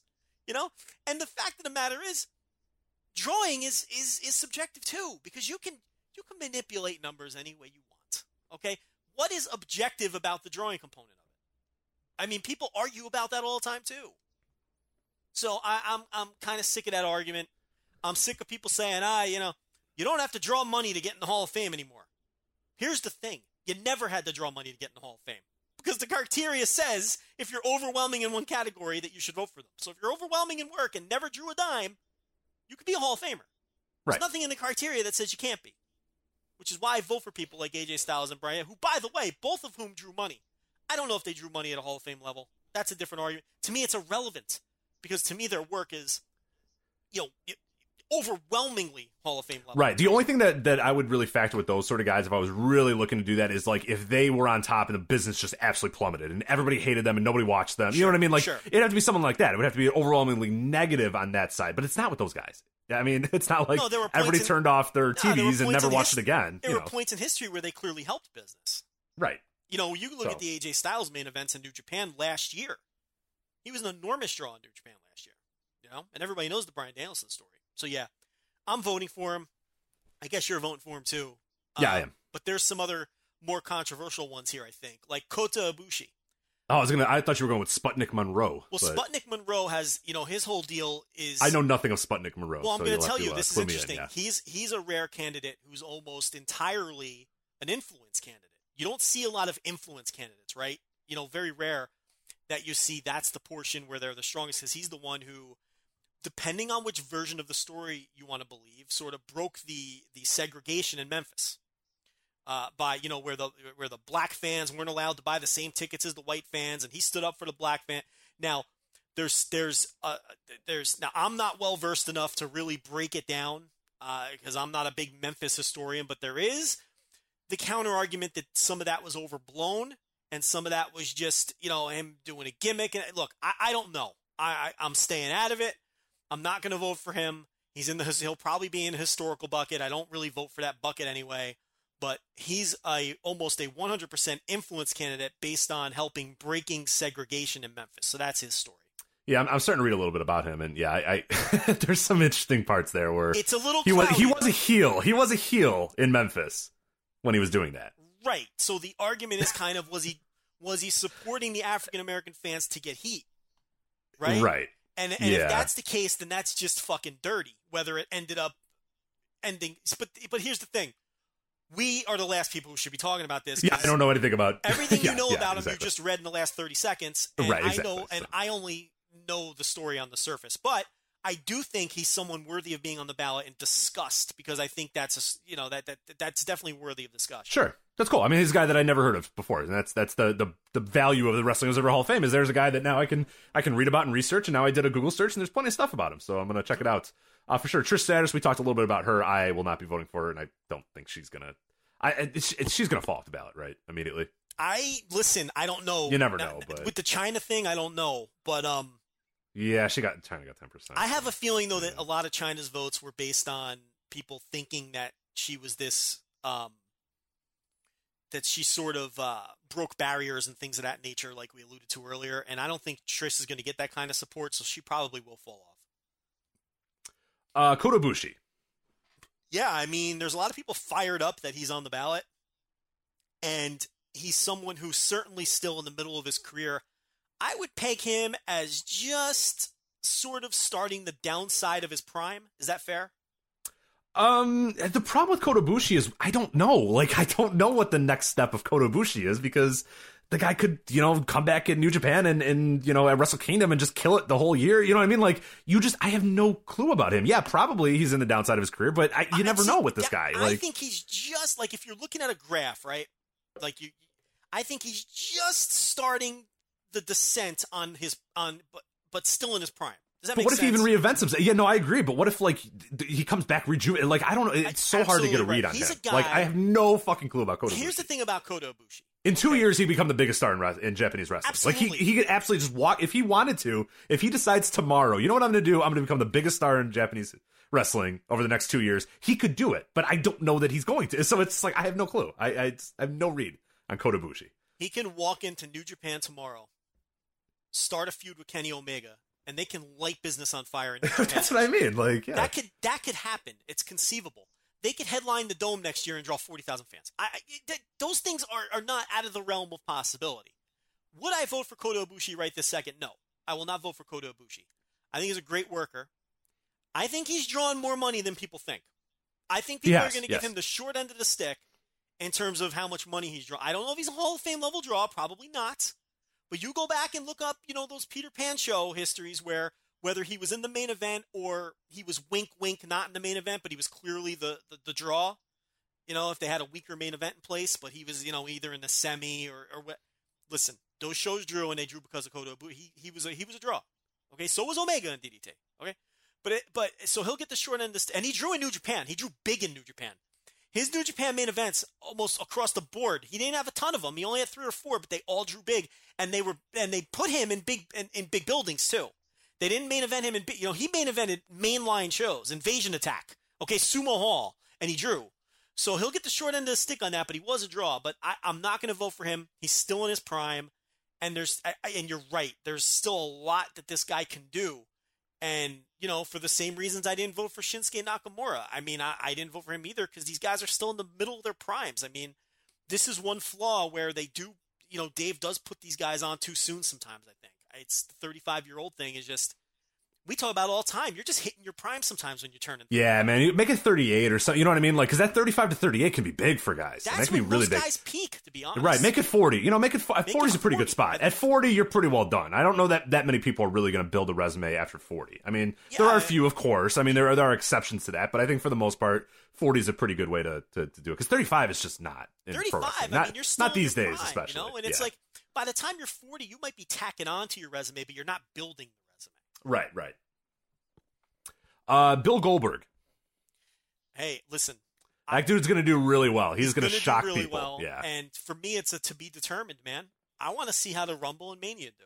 And he's a guy that I can't say that I definitively will not vote for. I mean, if he, if, if, just, if- it's amazing. I mean, because imagine like in, in July, if I said, "Hey, Bill Goldberg might be on the Hall of Fame next year," and you would go, ah, "Fuck you, go to I. I mean, Like, you know I'd what say no because his Yeah. run was too short. You know, Right, And exactly, like, but- This is a guy interesting. Sputnik Power, Monroe. yeah. Sputnik. We've run the gamut here, Rich, because AJ Styles is a work rate candidate. Sputnik Monroe is an influence candidate. Bill Goldberg is a 100% drawing money candidate. I mean, Yep. they, they, there's nothing else. You know what I mean? So it's like, uh, it wasn't long enough in WCW, but he's definitely Survivor Series was a was a lot of positive momentum for him. It's possible that he sparks things in this company, and if he does, I think he, he's earned much more of a conversation than he would have previously because the other run was just too short for for me anyway. Rick Martel, interesting candidate here because I've always liked Rick Martel, but I Hall of Very Good or Hall of Good, I would say for him. I I I, I can't vote him for the Hall of Fame though. Great worker for the standards of his era. Um, oh, that's gonna annoy people. Um, Now you've done it. he was a he was a big star. I mean, I, I need to look at his drawing record closer. I'm not an expert on the drawing record of Rick Martel. I have a good idea of his career. I think what's going to hurt Martel is the same thing that hurt him the first time. Is a lot of voters between the ages of I don't know, let's say 30 and 40, um, are only going to have memories of his Rick the Model Martel run, where he very clearly was a solid hand to have on the roster, but was not. You didn't look at that guy and say that's a Hall of Famer. You know what I Right. mean? Um, and I kind of think that's what that's the argument that a lot of people make. That's what hurt Ken Patera too. His post prison run, where a lot of voters who are now in their late 30s, early 40s, they you know if they're below 45, they don't remember the pre prison Patera, who was a legitimate big time star. They only remember post prison Patera, who was a shitty worker and a lower mid carder. Same thing with Martel. I you know I don't. He was a solid guy in those in the late 80s in WW in the early 90s, but that's not where his resume was built. His resume was built before that.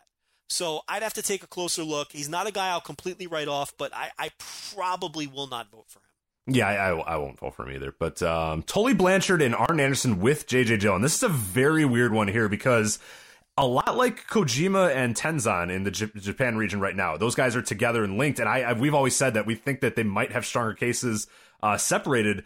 Uh, Tully Blanchard, I probably would, but Arn Anderson, if he was by himself, I would probably vote for him. But I'm not going to vote for him as Tully Blanchard and Arn Anderson. I don't know. That's I, I don't. Why do we? I don't understand the point of doing that with those well, two. I'm going to go back and look and see.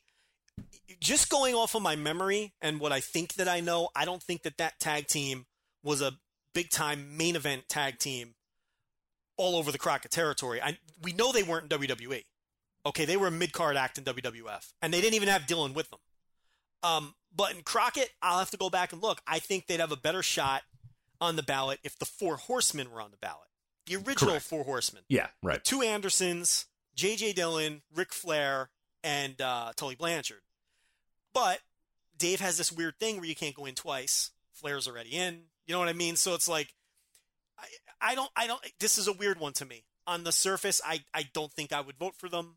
They weren't even a tag team for that long of a period of time, honestly. That's the other I thing mean, too. Yeah, when you really look at it, it wasn't like the Tully run was not long. I mean, it was. I think they started up in eighty five ish, eighty six maybe, and then they were done by eighty They, they weren't even a regular team in '85. I mean, look, if we or were they? Am I misremembering that? um, let me here. Let me let me. I'm, I'm team? firing up. I'm looking at his Cagematch right now. Uh, oh, so they started in September of eighty five, as a regular and team. then yeah, well, not well, all see, that that's what I'm regular. saying. Uh, th- They weren't really the- like an absolute regular regular team until it looks like 87 then what 87 talking about. 88 then 88 of course the huge run with WWE uh, WWF 89 the huge run with WWF and then that's it for them so it's That's like it. They weren't even a team right, for that like- long, and they were actually a team longer without Dillon as a regular. Yeah, team. I was gonna say like seventy five percent of that is without JJ Dillon, which That's okay. what I'm thinking. Like, because if you, yes, they teamed sporadically in the earlier days of the Horsemen, but I'm talking about as a regular team. You're talking about maybe a two year period, right?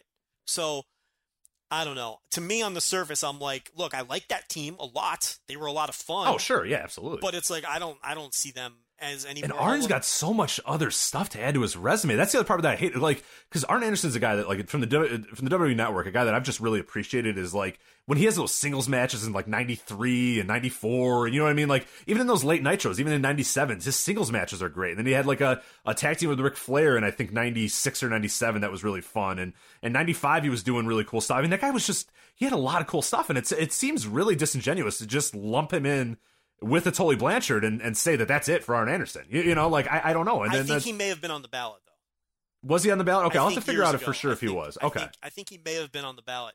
let me let me find out. I actually have a uh, Tully too, as you look that up. yeah, Tully. I could see just kind of He was see. Here's the thing though. He was a top guy as a single at least, and Arn never was. Right. Okay. Tully was a top guy for his father. Okay, Tully was closer to being a top guy in Crockett than Arn ever was. You know, with the with the uh, you know with, with the national title and then later with the TV title, uh, where he was positioned near the top in semi-main events, the Magnum TA feud. Okay, he was never a top guy because Flair was always there, but he was closer than Arn was, and he was a top guy. You know, in territories before he came to Crockett. So you could actually almost make the case. I think you're right. It is very similar to Tenkoji. They're almost stronger as individual candidates than they are as this tag team. And Tenkoji as a team, they teamed together on and off for 20 years. These guys only teamed together for what? Uh, on and off from 85 to 89. Yeah. So 2006, Arn Anderson fell off the ballot. He had less than 10% yeah, in 2006. see, so you know, I, he he was never going to make it as a single. I don't know if Tully was ever on on his own, but oh, I just closed the window. You told me to look that ah, up. that's I- all right. I If he was, he didn't. He didn't. Nah, I can figure it out real quick.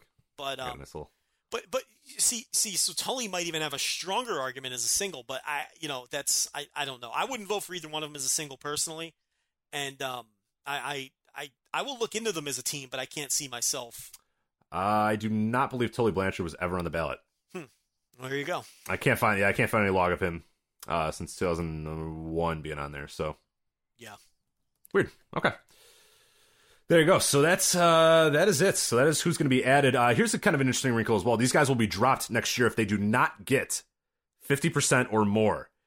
Sin Caris, Blue Panther, Villano 3, Don Owen, Tim Mr. Wrestling Woods, and Curt Hennig.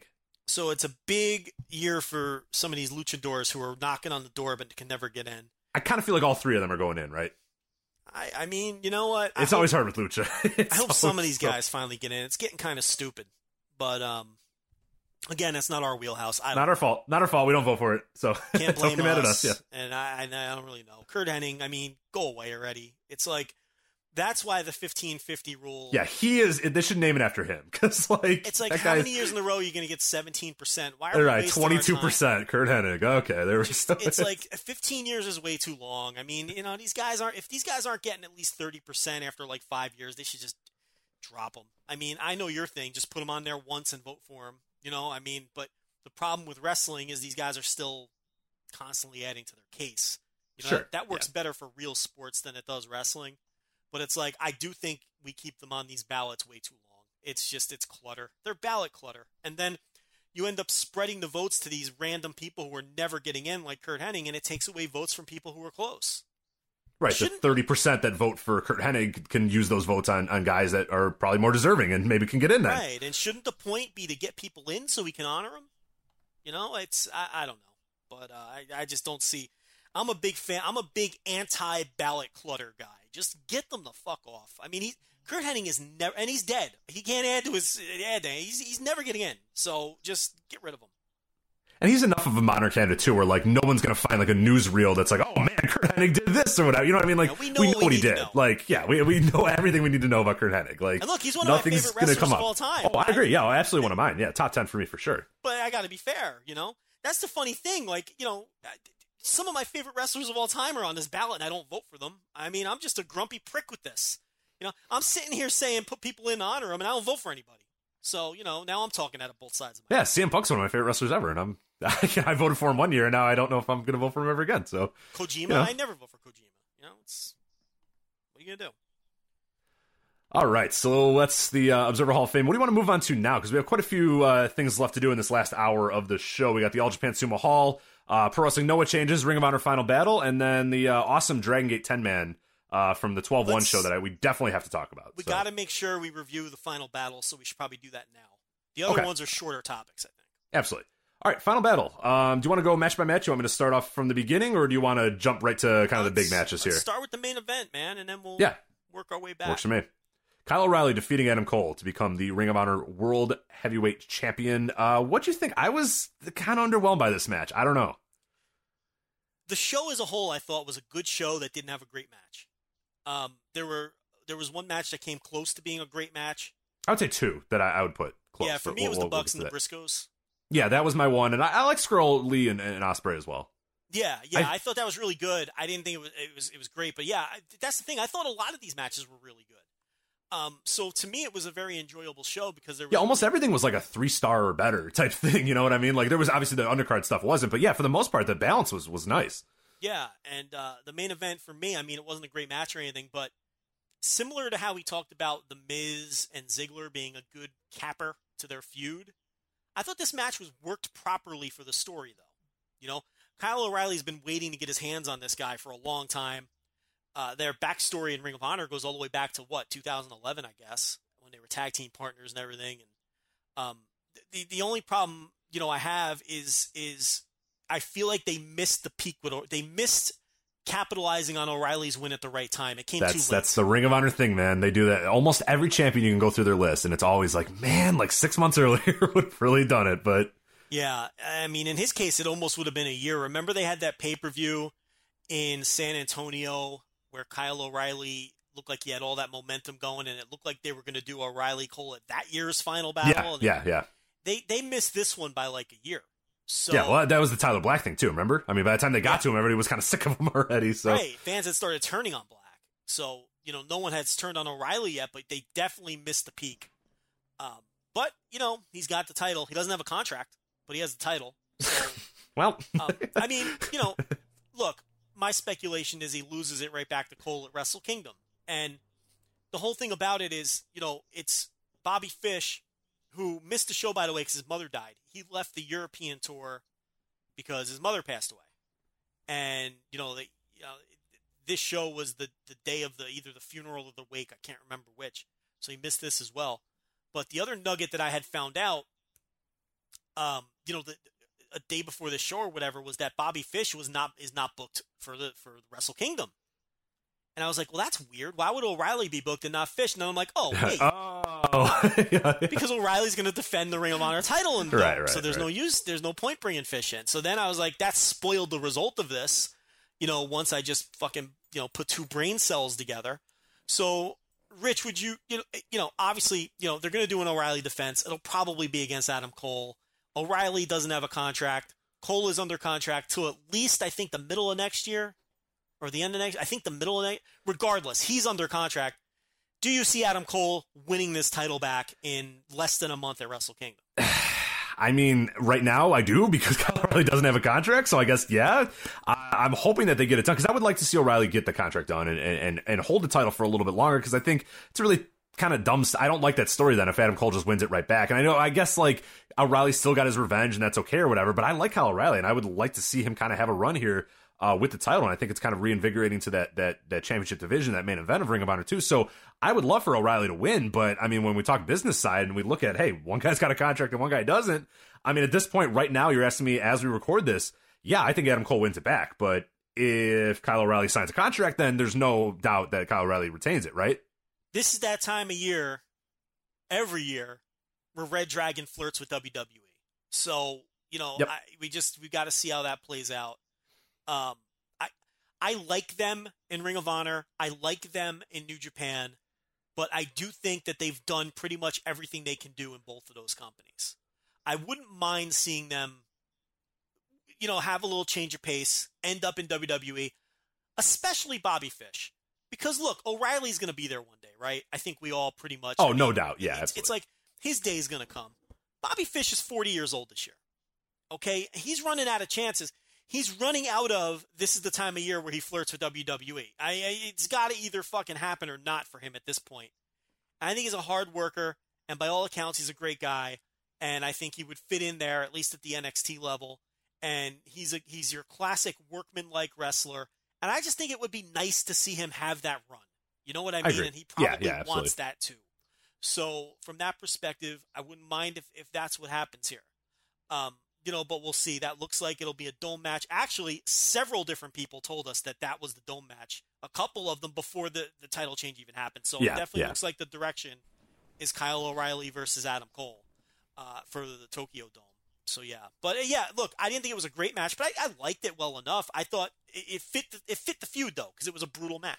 Certainly, yeah, and I think if people, I mean, you talk to us, and, and this is, you know, anybody who listens to the show knows what we usually think about kind of hardcore type match, and this this match was that. It was a lot of weapons, a lot of that sort of stuff, and you know, you and I don't really like that as much as other people because I saw our reviewer Sean Sidor, he gave it, a, I think, four and a half or four and a quarter, or something like that, and he says I love Ring of Honor hardcore style matches. So if that's something you like, and if you like that sort of style, you'll love this match. For me, I was a little disappointed because I, you know, I just want to see these guys kind of work, and I like Kyle O'Reilly when he's just kind of being the super worker Kyle O'Reilly guy, but like I understand that my tastes are different than other people. There are going to be a lot of people that really love this match, so don't necessarily listen to us because I think it's something that you do have to watch because it was an important match, it was a well worked match, and it was a good story match. Whether you like the work or not, whether you wanted them to, you know, exchange holds and exchange, you know, finishers instead of, you know, drop each other on thumbtacks or whatever. Okay, that's that, you know, that's that's your personal preference, but I still do think uh, regardless of what we think or regardless of what I think, or you you still do have to check out this match because I think it was an important match um, for the history of Ring of Honor and for you know Final Battle. It's a great cap off to that feud and a great cap off for for a pretty good show as well. Uh, the show of the night, I think, for both of us, the Young Bucks uh, defeating the Briscoes to retain the ROH World Tag Team titles. Uh, this match was nuts and uh, just a lot. I mean, like it was like peak Briscoes, peak Young Bucks. I just, I, I really, really, really like this match. Did you see the match they had in Europe from the weekend before? I did not. No, I have. Uh, I, I have been alerted to where I can watch that, but I, I have not watched it it's yet. Even so. better than this one. Okay, well now I'm excited. So now I'm going to watch it soon. They just had back to back two tremendous matches, and of course the match they had on the European tour, the Briscoes won to set up the title defense. So hey, the, the booking was sound, and then the Bucks win this one to successfully defend the titles. What did you think of the finish? It was a little controversial. A lot of people I liked it. I thought yeah. it was awesome. I mean, that was cool. Yeah. So if people didn't see it, essentially the the Briscoes are on their knees, and the Young Bucks basically hit what about 22 straight super kicks to them uh, before they both finally collapse, and then You're they not pinned them. No, I'm, I'm, it might have been 20. I didn't I didn't count exactly. They gave him a bunch but it was of right super up there. kicks Yeah. to the head, and then the Briscoes were kind of like, sort of that thing where you're dead and you know it, but you're just like, finish me. Yeah, it was, it was like the Mortal Kombat, fin- you know, fatality. They're just kind of in. They're kind of like woozy, like wobbling back and forth until the Bucks finally did finish them. So And then they just finished them off with another kick in the head, and that was that. And it was good to see the Bucks finish somebody without using the more bang for your buck, or the Meltzer driver, or the Indie Taker. You know, this time it was a different finish. It was a unique finish. it was kind of brutal too, and I like that. It you don't get brutal, brutal yeah. Young Bucks all that often. That's right. So and when you do, it's great. I love brutal Young Bucks. See, and a lot of it. a lot of people saw it as sticky. I don't agree with that. I thought No, it was no, brutal not at and all. nasty. So that's why it worked for me. And I did think it was a the best match on the show. And and and the match they had in in, in the UK was even better. And um, I thought the booking in the UK was great because the Bucks, you know, they survived the challenge of Will Ospreay and Marty Scurll, and then they uh, lost to the Briscoes to set up this match at Final Battle. And then they also, you know, what I liked about uh, the Briscoe match against Scurll and Ospreay in the UK. What I really liked about it was I wanted to see how Ring of Honor would handle that with Scurll and Ospreay's history of being arch rivals. And Ring of Honor could have ignored that and just had, you know, this is our own universe. We're gonna, but but they didn't.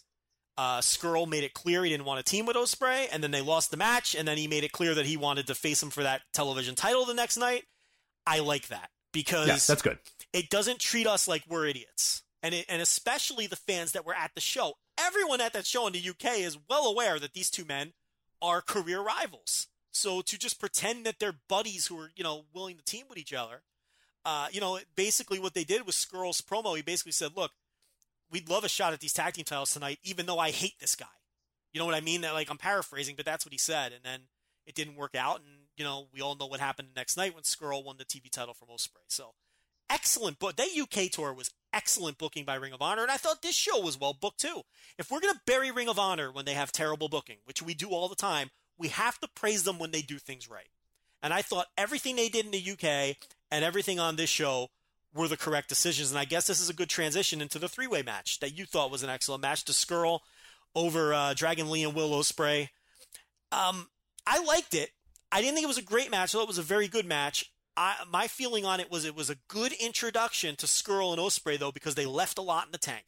They didn't empty their tank on Yep. this match, and you, I feel like they're they're going to recreate that feud in Ring of Honor and have those awesome matches that they've been having all over the world in Ring of Honor now. I thought Dragon Lee kind of got lost in the match a little bit. He did, yeah. That's uh, that was going to be my point of it. Is I really thought this. Ma- I, I I enjoyed it a lot because of Scurll and Ospreay. Which sucks because Dragon Lee is so good, and I thought it would have just been, I think, maybe a little bit better of a match if it was just one, you know, one on one, whether whether it was Scurll and Ospreay or Dragon Lee and Ospreay or Dragon Lee and Scurll or you know what I mean, like any combination of those, I think would have maybe produced a, a better overall match than this as a three way because it just seemed like Dragon Lee was kind of there for the ride, and that sucks because that guy is so good, and you can like you can use him in so many different ways, and he's just he's just a great talent as well. So that kind of disappointed me a little bit that he was just kind of an accessory to I thought the larger story of Scurll and Ospreay. But I mean, when Scurll and Ospreay get in the ring pretty much anytime they do it. I mean, those guys are just so goddamn good and have just so much great chemistry. And and I thought even you know of spots that kind of stood out to me. I mean, Dragon Lee doing the Hurricane Rana and Ospreay landing on his feet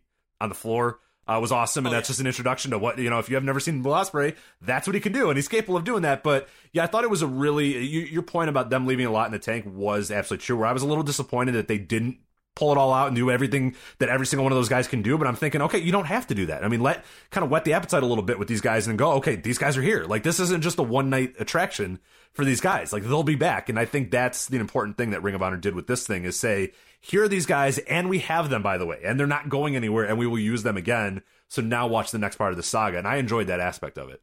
And you mentioned the Will Ospreay spot where he takes the Hurricane off the apron and lands on his feet. We've seen that spot a million times, right? But it was very clear that the fans in New York didn't because they went nuts when he did that. And th- the key point here is they left a lot in the tank, but they still got over. Yeah. And the next time someone tells you that these guys can't work, make sure you bring that up because that's what wrestling is all about. Okay, they left plenty in the tank, and they still got over with that crowd. And Ring of Honor is also doing the right things. With the, uh, they're just pushing them right out of the gate. They pushed them Yep. in front of their home fans. They did that awesome quickie title switch, which to me worked to perfect. Especially once I saw it, we put it over before we saw it. Now that I've seen the matches and how it all played out, especially how the tag team match with the Bucks worked into it, my God, that was great booking. It was just, I can't praise it enough, and it worked in front of the, in front of those uh, home fans. They went nuts for both title changes. Marty Scurll's coming off like an absolute superstar. Will Ospreay's going to come once they get they see more of him. He's gonna look. Ring of Honor is doing all the right things so far with these two guys. They know they have something special with them. Uh, they know that there was competition to sign these guys with WWN. They got them, and they're pushing them, and they're doing a great job of both. them. Yeah. and they and they worked a very smart match here. Uh, that Scurll theme's got to go though. I'll He's tell gotta update what, it. It works so much better on YouTube. Like when I listened to it on YouTube, I was like, you know what? This is gonna work. It's got a similar vibe. You got the whoop whoops in there. You know, it's good. But then in practice, when you hear it in the buildings, it just nah, it does doesn't not- work. It's, it's too dark. It's too dark. And like the part that I love about his, his European thing is it, it's dark, but it's like more mysterious and it's like trashy too, which it needs to be trashy. This one is not trashy enough. This one's just dark. you know what it is. Too? this It's one's too like a- slow. It's too sl- yeah. It needs to be a little Euro trashy. It's not Euro trashy. It's Yeah, just it's just yeah. slow, dark, like horror. methodical and dark. And he's not methodical and dark. He's dark. He, you know, he's, He's mysterious and trashy. Yeah, He- he's a like- cheater and he's cocky. He's the, he's Right. the villain. He's the villain. You know, and it's like it's too right. much of like the dark villain thing. Like they got the villain in their head and they said, okay, this is a villainous song, and it's like, yeah, he is the villain, but he's not like a like a uh, he's not like a serial killer villain. You know what I mean? He's just kind of a cocky prick villain. Like Yeah, it's just a shame they can't use his. He has. they two, got a Jimmy Hart it. here's They the just got the Jimmy Hart it and make it like almost exactly the same, and then just plead ignorance until someone calls him out on it. So He's got two themes in Europe, but we're talking about the one that he used at WrestleMania weekend. That the- right, the- right, right. Yeah, that one. That's the one. It's a shame they can't use that one. That one is so perfect for him. It suits his entrance. Have you you've seen it live too? Like I saw it in an AEW Yeah. show too. It's just fucking perfect live. Because like M- Michelle, you know, the nurse, she had, she was watching it and she had no idea. And he came out and she goes, "Ew, this guy's disgusting." And I was like, "Why?" She's like, "Listen to this like terrible music." And I was like, like, "But that's what you want." I was like, "Yep, that, that that's." And then he came out and she was like, "Ew, he's like a big trashy Euro guy." And I was like, "Yep, that's that's." That's Marty Scurll. Like, it was perfect. Like the music, like in in she had hadn't even seen the guy and already knew what this guy and, was and, he, all and, about. and it got him over. Yep. Right. And it's like, and then and then he wrestles and he gouges you in the eyes and stomps. exactly right. She hated him. She, you know? she hated him so much. Like she's still kind of a mark in that way, where like she hates when guys cheat or do that. And she was like, "I hate this guy. He's disgusting. He looks like he smells." right and I'm like, "Yeah, hate. The right kind right. Yeah, hate. good hate. Yeah, and it's like and it's like his entrance and i agree like uh, seeing it live it, it's a whole he comes off like the biggest star on every show he's on because of that entrance and you know he puts a lot of work into that and a lot of effort into it Oh, the And, guy's uh, got personal branding down to a fucking science. I mean, that guy, the so- videos, his look, his social media, He's any just- photo he shoot he's it. in, like that guy knows it. He, he nails fucking it. gets it. And he puts money Yeah. into it, Right? and he gets it. And he's the kind of guy where he, when he ends up in WWE, they better just get let get out of his way. He's he understands. You don't need to help. or give him Jimmy Jacobs. Make that Jimmy Jacobs sole project is him and Marty Scurll. I think that could work. You know what I mean? It's like he, you don't need to interfere. He knows No. what he's doing. Okay, so leave that guy alone. And you know, if if Ring of, but uh, circling back to Ring of Honor, they're doing all the right things with these two guys. It's it's they haven't they've handled them perfectly to to roll them out both in the UK and then their first show here, which is great. Um, something I didn't really enjoy the rollout of was the New Kingdom, as they won. Look, as soon as as soon as they announced, I was all into the six man tournament, but when they announced there was going to be a New Kingdom, you knew they were winning the tournament. So that took a lot of the juice out of it for me. TK O'Ryan and Vinny Marseglia. Now, Vinny Marseglia, he's been around for a while, um, and I was familiar with him. I wasn't familiar with TK O'Ryan. Here's the thing: they kind of won me over with their work by the end of the match because they everyone busted. The match itself was good. Match. The match itself was very good. The problem is they're very indie. Oh These- yeah. these two guys are super indie. They're and and you know it's going to be hard for them to get over with me at least from that perspective because you know as you know, Rich, I've become more and more of a snob when it comes to the uh, the indie shit. I can't fucking take it. And these guys just scream. Two guys working in Dothan, Alabama, in front of 150 people. I mean, they're Yeah, that's yeah. I, I had over. I, I tweeted out earlier that like they when the Kingdom came out, I said that is a 2002 Ring of Honor stable right there. That is the backseat boys. That's like you know like those sort of where you're just Mm-hmm. like man, you like if they wrestled 10 years earlier, they'd be wearing track pants for sure. Yeah. They'd be I- wearing track pants or the shiny black pants. It just so happens they're in today's. But yeah, they're they are indie rific, and that's uh yeah, it's it. and it's a shame great, because so. they worked hard and the match was pretty good. I cannot get over their look. If that makes me a snob, so be it. Um, I do expect a certain level of professionalism from Ring of Honor that I expect them.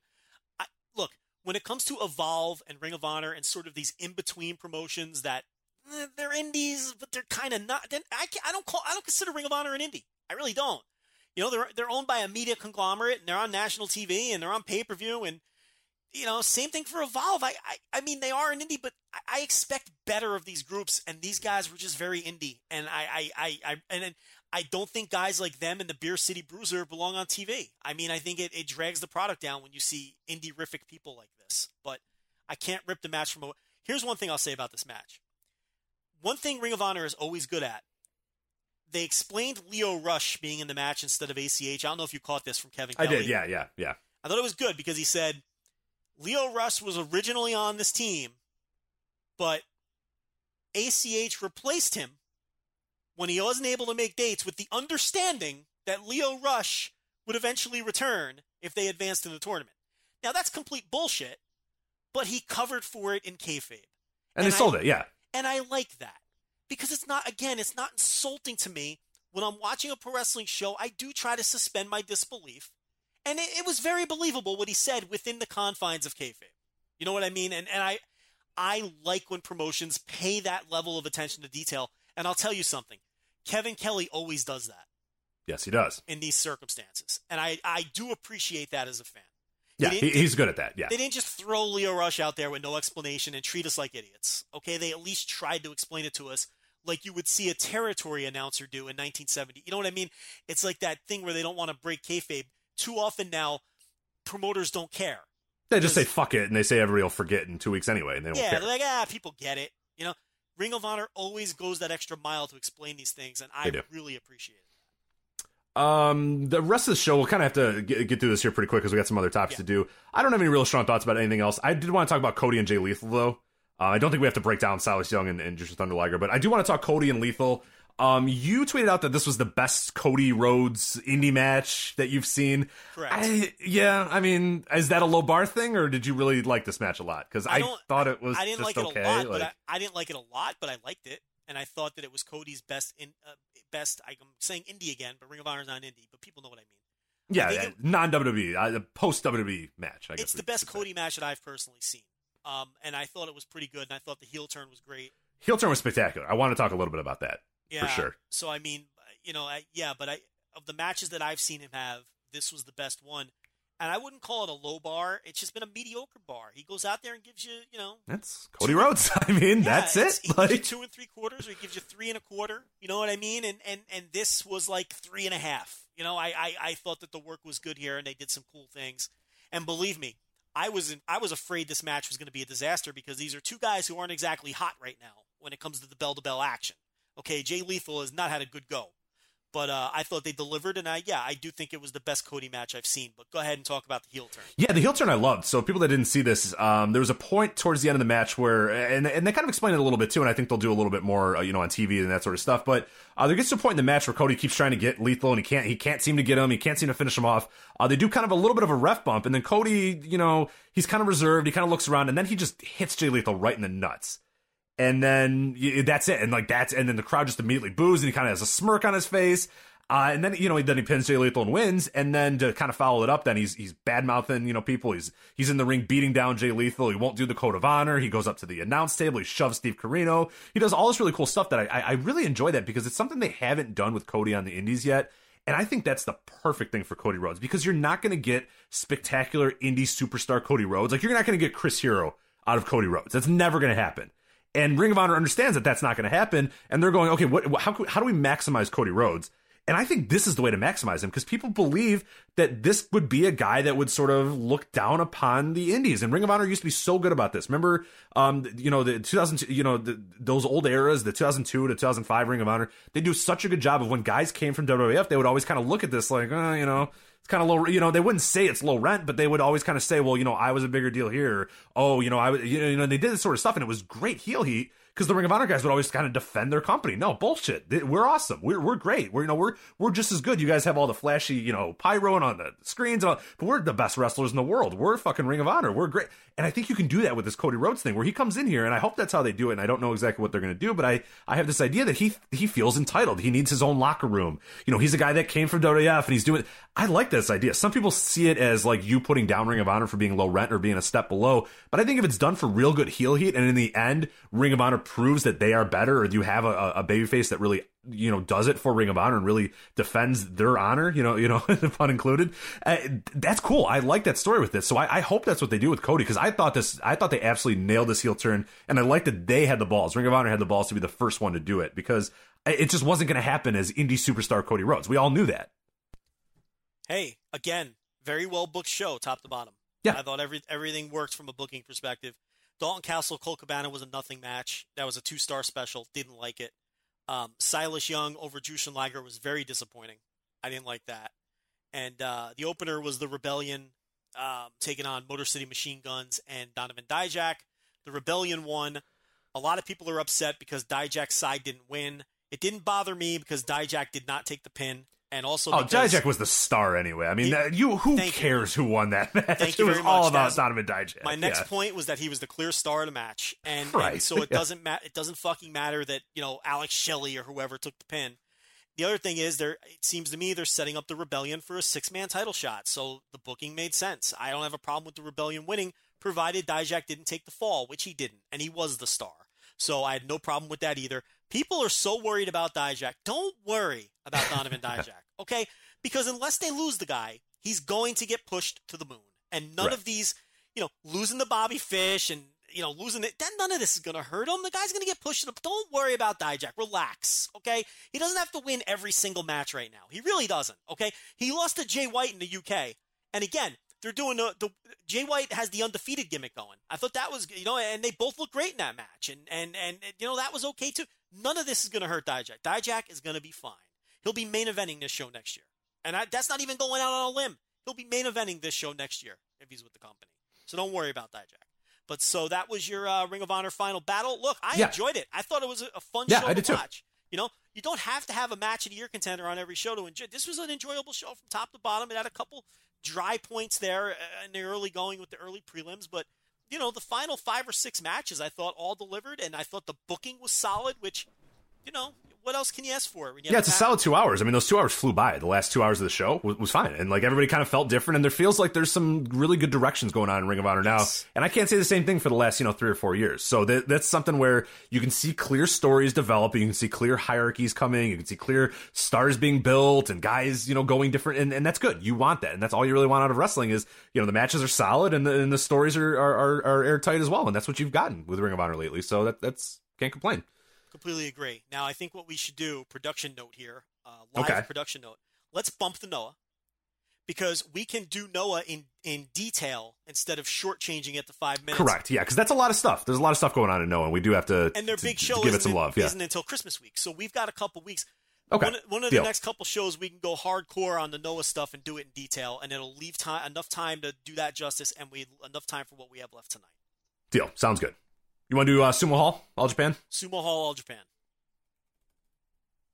All right, we'll break down every single match here in excruciating detail. Now, I want to talk about the main event first. Definitely Uh, not what we're doing.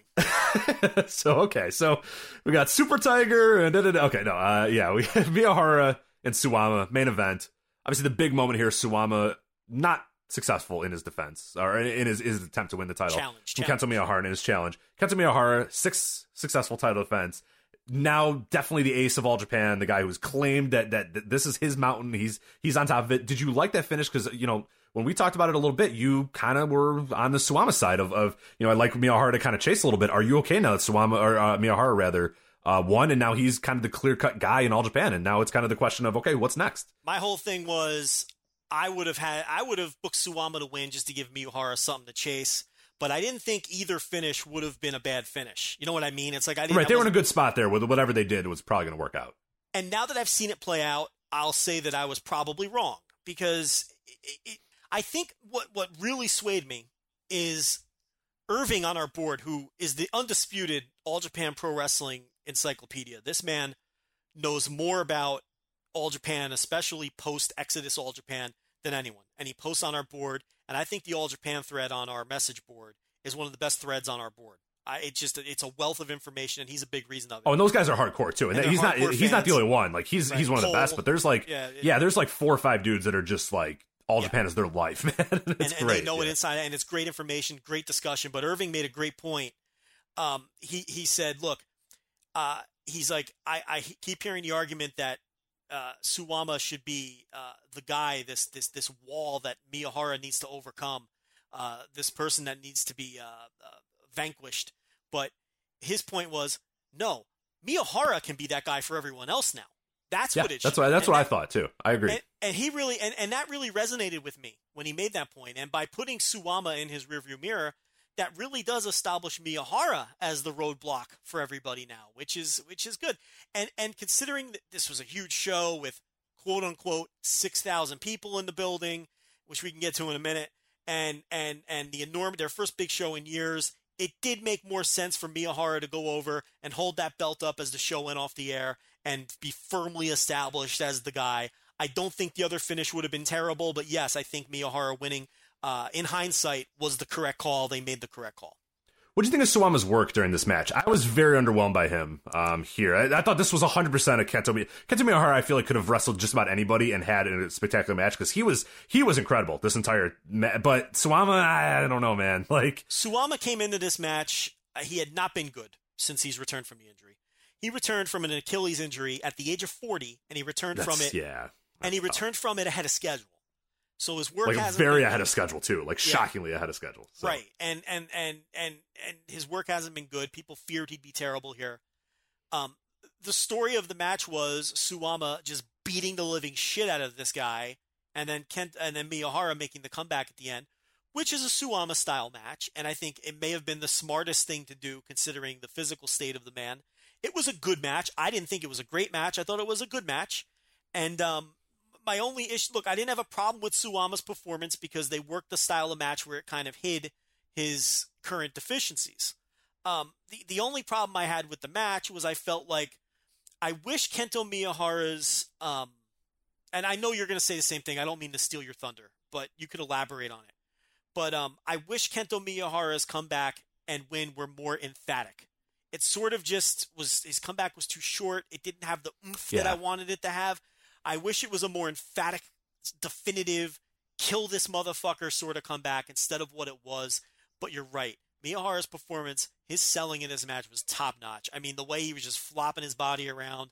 There was one spot where he got knocked out of the ring and he just he just his body just slid out of the ring between the middle and, and bottom rope. He was just very good here, getting over putting over the damage that Suwama was laying on.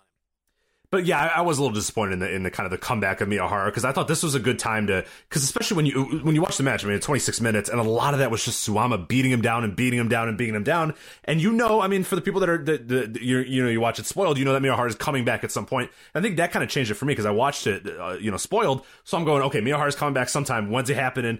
And he just kind of does a few moves and then he wins. And then you know he hits that shutdown German and that's it. And I was just like, mm, man, like I really was. I, I I geared myself up. I was ready. Okay, here comes the Miyahara comeback, and it came, and then it was over, and it was just like that. And I thought that was a little just because Suwama dominated so much of it. I would have liked to have seen in this sort of match, in this definitive of a match, Miyahara really, really then make a, a big comeback. But you know, it's okay because they they they do it different. All Japan is a different style than other Japanese promotions, so you kind of have to understand that that's going to kind of come with the territory. My personal preference, though, would have been Miyahara kind of getting a little bit more of a comeback, but I understand that they kind of wanted that. That's what they did, and I, I think it was just as effective the way they did it. But I do, you know, my personal enjoyment of the match would have been increased by Miyahara having a little bit more of a comeback. But you know, it's neither here nor there because it was a great moment for for All Japan. It was a great main event uh, to cap off what was a a pretty fun but agonizingly long show, which I had to break this up into like five parts, man. It, it was really tough. But uh, my favorite match of the night, though, actually was not this. My match of the night was the one before this, the World Tag Team match,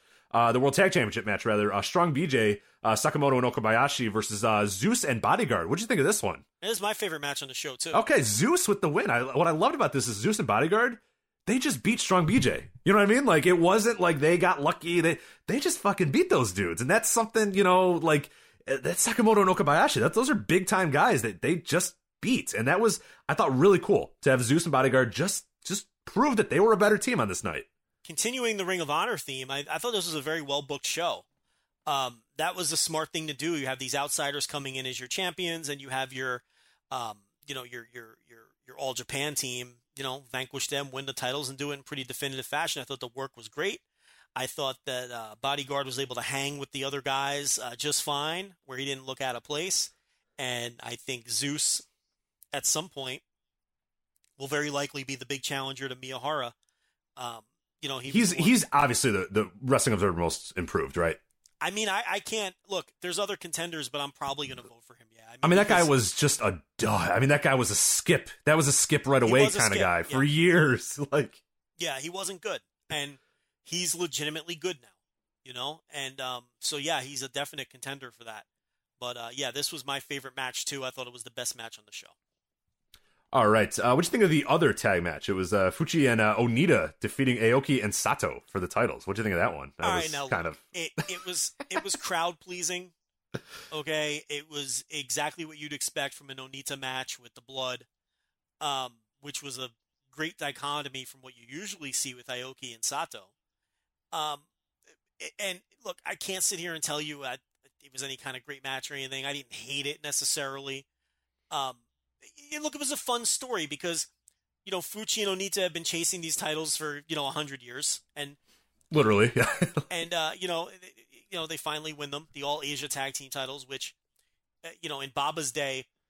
You know, it's it's it's technically it's a secondary tag team title, but it was usually juniors that fought. You know, like Furnas and Kroffat and those sort of guys um, you know, were in the mix uh, for a long time, so it was it was kind of a unofficial junior set of tag team titles, but it really isn't. It's it's you know it's it's and and, and these champions were juniors, you know, coming in Aoki and Sato, but um, it, it, it it's not technically a junior title. So I, look, I think they're the hundredth champions, which is fucking weird, um, but but sort of fitting. Um, that's a nice round number. Look, it, it was what it was. Look, I didn't think it was anything great. I, Onita is what he is. You know, this is what you get with an Onita match. It wasn't bad. It was. It, it was. I don't know, man. I'm running out of things to say, Rich. I'm waiting for you to save me. I got nothing, man. I had no strong thoughts about this match at all. I thought uh, Onita had the most missed I have ever seen. I mean, that was just like he was missed. Uh, is is yeah. I I um yeah, you know, it, It means more to you if you're a longtime fan who saw this team struggle to win. Right, I in the past. didn't like. I've never had that connection with Onita. Like a lot of people do, Right. and like I've watched some of the FMW stuff, but I, I, I didn't grow up in that era. You know what I mean? Like the the Onita that I know is like one or two times I'd watch like a, a downloaded video of a exploding death match or whatever, and I go, oh, that's kind of funny, and that was it. Like I've never had that sort of connection to Onita. So if you do. Then I, I get it. You love that. I mean, he he's if that's your st- and you enjoy that stuff and you enjoy his character and you enjoy his his demeanor and everything that he does, you'll enjoy it. But if you don't, it's just like, you know, he's just Onita. You know, Rich, like, Rich, here's what you're trying to say. When you watched FMW tapes, you connected with Hayabusa. You Right. con- you connected with Mike Awesome, right? Like you weren't connecting. Yeah, I was a big gladiator. Yeah, I love the gladiator. you Oh, yeah. you know you, you were connecting with Big Titan. Probably not, but you No. you weren't connecting. you weren't you weren't I would into say, hey, is that was that the Razor Ramon? Like, Exactly, but I mean, you, yeah, I see what you're saying. Like Onita's okay, but he just didn't personally connect with you, and and and and that's okay. like I Um, find those matches funny, but I don't like go out of my way to ever watch them. You, you know, it's like not, listen, it's not my bag of chips either, man. So Yeah. I totally get what you're saying, and um, yeah. So uh, any other matches on this card? Because there's a bunch of other stuff that we could talk about. Uh, I people can- all, all want to talk. I think. Look, people really wanted us to talk about it, so I think we can blow through the rest of it. Um, we're just running out of time. I mean, I'm not trying to be, no, no, no. We just and we would have done. Believe me, we would have done this show top to bottom if we had a show last week. oh, we were gonna lead off with it last week. This was yeah. the lead off topic last week, but it's old news now, and we're just we're just so much happened, and now we're running out of time. But uh, so we had the World Junior match, which was the two DDT dudes, Soma Takao and Keisuke Ishii. Rich, these guys worked their asses off, and they had a good little match. The problem was the fans didn't give a shit, and Joe Lanza didn't give a shit because I don't care about either one of these guys. They don't connect with me. Um, they they they they aren't guys that I'm into at all. They worked hard. They had a good match. I just didn't give a fuck. Yeah. and neither did anybody in sumo. Hall. Yeah, that that hurt a little bit because I I I, start, I probably came away with as bigger fans of both of those guys because I thought they worked their ass off, and I, at the end of it, I said that's a really good match. Like at no point in the match was I invested at all in who won or who did. But when it was all said and done, I went, oh, you know what? That was really I enjoyed that match a lot, like a lot more than I thought I would have. So I came away bigger fans, but yeah, it it it, it did suffer on the first viewing just because.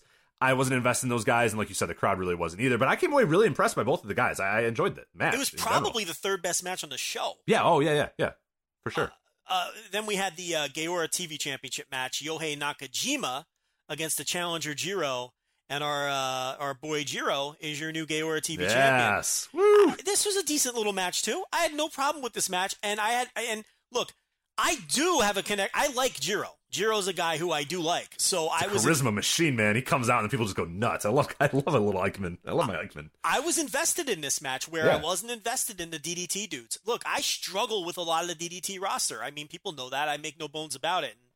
And, uh, you know, even though that was the better match, I, I was more into Jiro than I was the uh, the two DDT juniors. We had Jun Akiyama and, and uh, Kendo Kashi against Takao Omori, uh, Get Wild, and Manabu Soya, Takeo you- Omori, your, your boys. There's one way to ruin a Get Wild Jun Akiyama match, and that's adding Kendo Kashin to it. So, Yeah, I mean, and, and the Ugh, thing is, Kashin's so coming back for Tag League to team with with with Akiyama. why? And, What and have look, we done to deserve this? What have we done? Kashin was his usual lazy, uninteresting self, and this is why why. does he get booked? I, I, look, it, look. He, I'll tell you why he got booked. He got booked for the same reason that Onita got booked. He got booked for the same reason that the fucking old guys we're about to talk about get booked because they wanted, they needed to sell tickets to the show. So I understand. I don't who have a, buys tickets to watch Kendo Kashin? listen. I don't have a problem with booking these dudes from that perspective. They needed to load this baby up, and the problem I have is bringing him back and retaining him Yeah. and, and moving forward with him with Jun Akiyama. He was he's lazy, he's boring, and he stinks. And this is why I don't those, like the guy. Those other three are so good, and he just he dragged the match down because like he's so bad. it's like God damn it, like. and now get wild. We're going to speculate. Are they going to split up? Are they going to you know because there was a little bit of tension there. There was, yes, oh, of course. First time in four years, you know. I hope. I hope they don't. What happens? I'll tell you what. Maybe we're selling this match short as the third best match on the show. Jake Lee, Yuma Aoyagi, and Koji Iwamoto against Ryuji Sai, Kengo Mashimo, and Konosuke Takeshita. Rich, this was a hot little 11 minute six man tag. I mean, It was. Those guys went out there to impress. That was what they were going for here. it's like take notice of us. Jake Lee looked great. Takeshita always looks great. Um, uh, you know, Ryuji Sai worked hard in this match. Look, this was a good match. If you haven't seen this show yet and you're looking at a six hour file, do not skip this one. No. Okay, I did. It was well worth a watch. Rich Kraetsch ahead of the curve on the Jake Lee. Mm-hmm. Drafted him in the Puro draft two years ago, and we all laughed at you. Okay, Who's laughing the now? DKP Christmas show, the Puro draft.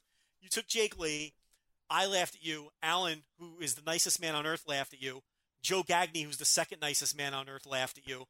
But you were ahead of the curve on the Jake Lee. was, yeah. And I an knew it too. worker. It wasn't just because I uh, ran out of guys that I knew and then I found that he was only 19. You, Nope. sir, are completely full of shit. You did not know it, but I still give you credit because you made the pick, and that's all that matters. Listen, all kidding aside, he's got some size. He's a good worker. This is a guy to keep your eye on in this company. Okay, this is a guy to keep your eye on. This is not a super deep roster. He's young. He's big. He's talented. Keep an eye on Jake Lee. Jake Lee's going to be something here. And then we had, uh, well, let's go with the opener first. The um, the Warring Nomuras, Naoya Nomura versus Takuya Nomura, who will probably finish second in Rookie of the Year balloting behind Matt Riddle. Speaking of Takuya, of course, he won the match. This is exactly what I wanted out of this Nomura battle. Two guys fucking awesome. Yeah, going out there in the opener and just having a hot sprint. What'd you think of it? I know you like. Oh, I too. loved it. I love the sprint nature of it. I like that it didn't get too long. It was, you know, eight minutes, and that's all it needed to be. And these guys didn't slow down at one point. I mean, everybody. It was, it was. Both of them came out there with the idea that I want to win this match as quick as possible. You know what I mean? Like, I want to get out of here with this win so I can impress the sumo. You know what I mean? Like, and that's a cool little story to tell. Is that these guys they generally they don't want to jack around with all this stuff. They want to win. They want to. They want to as as soon as possible. So they, so they don't let the other guy get the leg up. They want to win this match. I need to win this match as quick as possible. I need to win in front of this huge crowd. And, and they went, and that's what they did. They went for it. And, and yeah, I love this. It was a great, great opener. Absolutely a must watch if you're going to watch this It show. delivered. It delivered. And you know, Nomura, Takuya Nomura, of course, um, you know, it's like this could be the kind of match we look back on in 10, 15, 20 years and say, hey, remember when Takuya Nomura worked the opener of that All Japan Sumo Hall show when they when All Japan, you know, returned back to maybe in 20 years, maybe All Japan gets hot after this, right? And in 20 years, they hey, remember that big All the Sumo Hall show All Japan had when it, that got them back on track. Takuya Nomura, the biggest star in Japan, worked the opener of that show. Who knows, right? You never know. So Right, right, it- yeah. you know, it's it's like this could be that kind of match where you look back. And then there were uh, after that match, there were three straight matches, uh, six man and eight man tags with all the old dudes. We could lump all these together, I think. Um, Dory Funk Jr. Yeah. So, did you watch? I did. Yeah. That was kind of sad. I mean, let me tell you, during this stretch of the show, during these matches, this was, I know you weren't around, but I was. It was like, do you remember how Twitter was during the uh, Tenryu retirement show? How fun it was? Yeah. Oh, yeah. Yeah. How people were just, you know, just having fun with a show that might not have been the best in ring. Okay. Do you remember being on Twitter during the Wrestle One debut show? Oh, yeah. Yeah. Of course.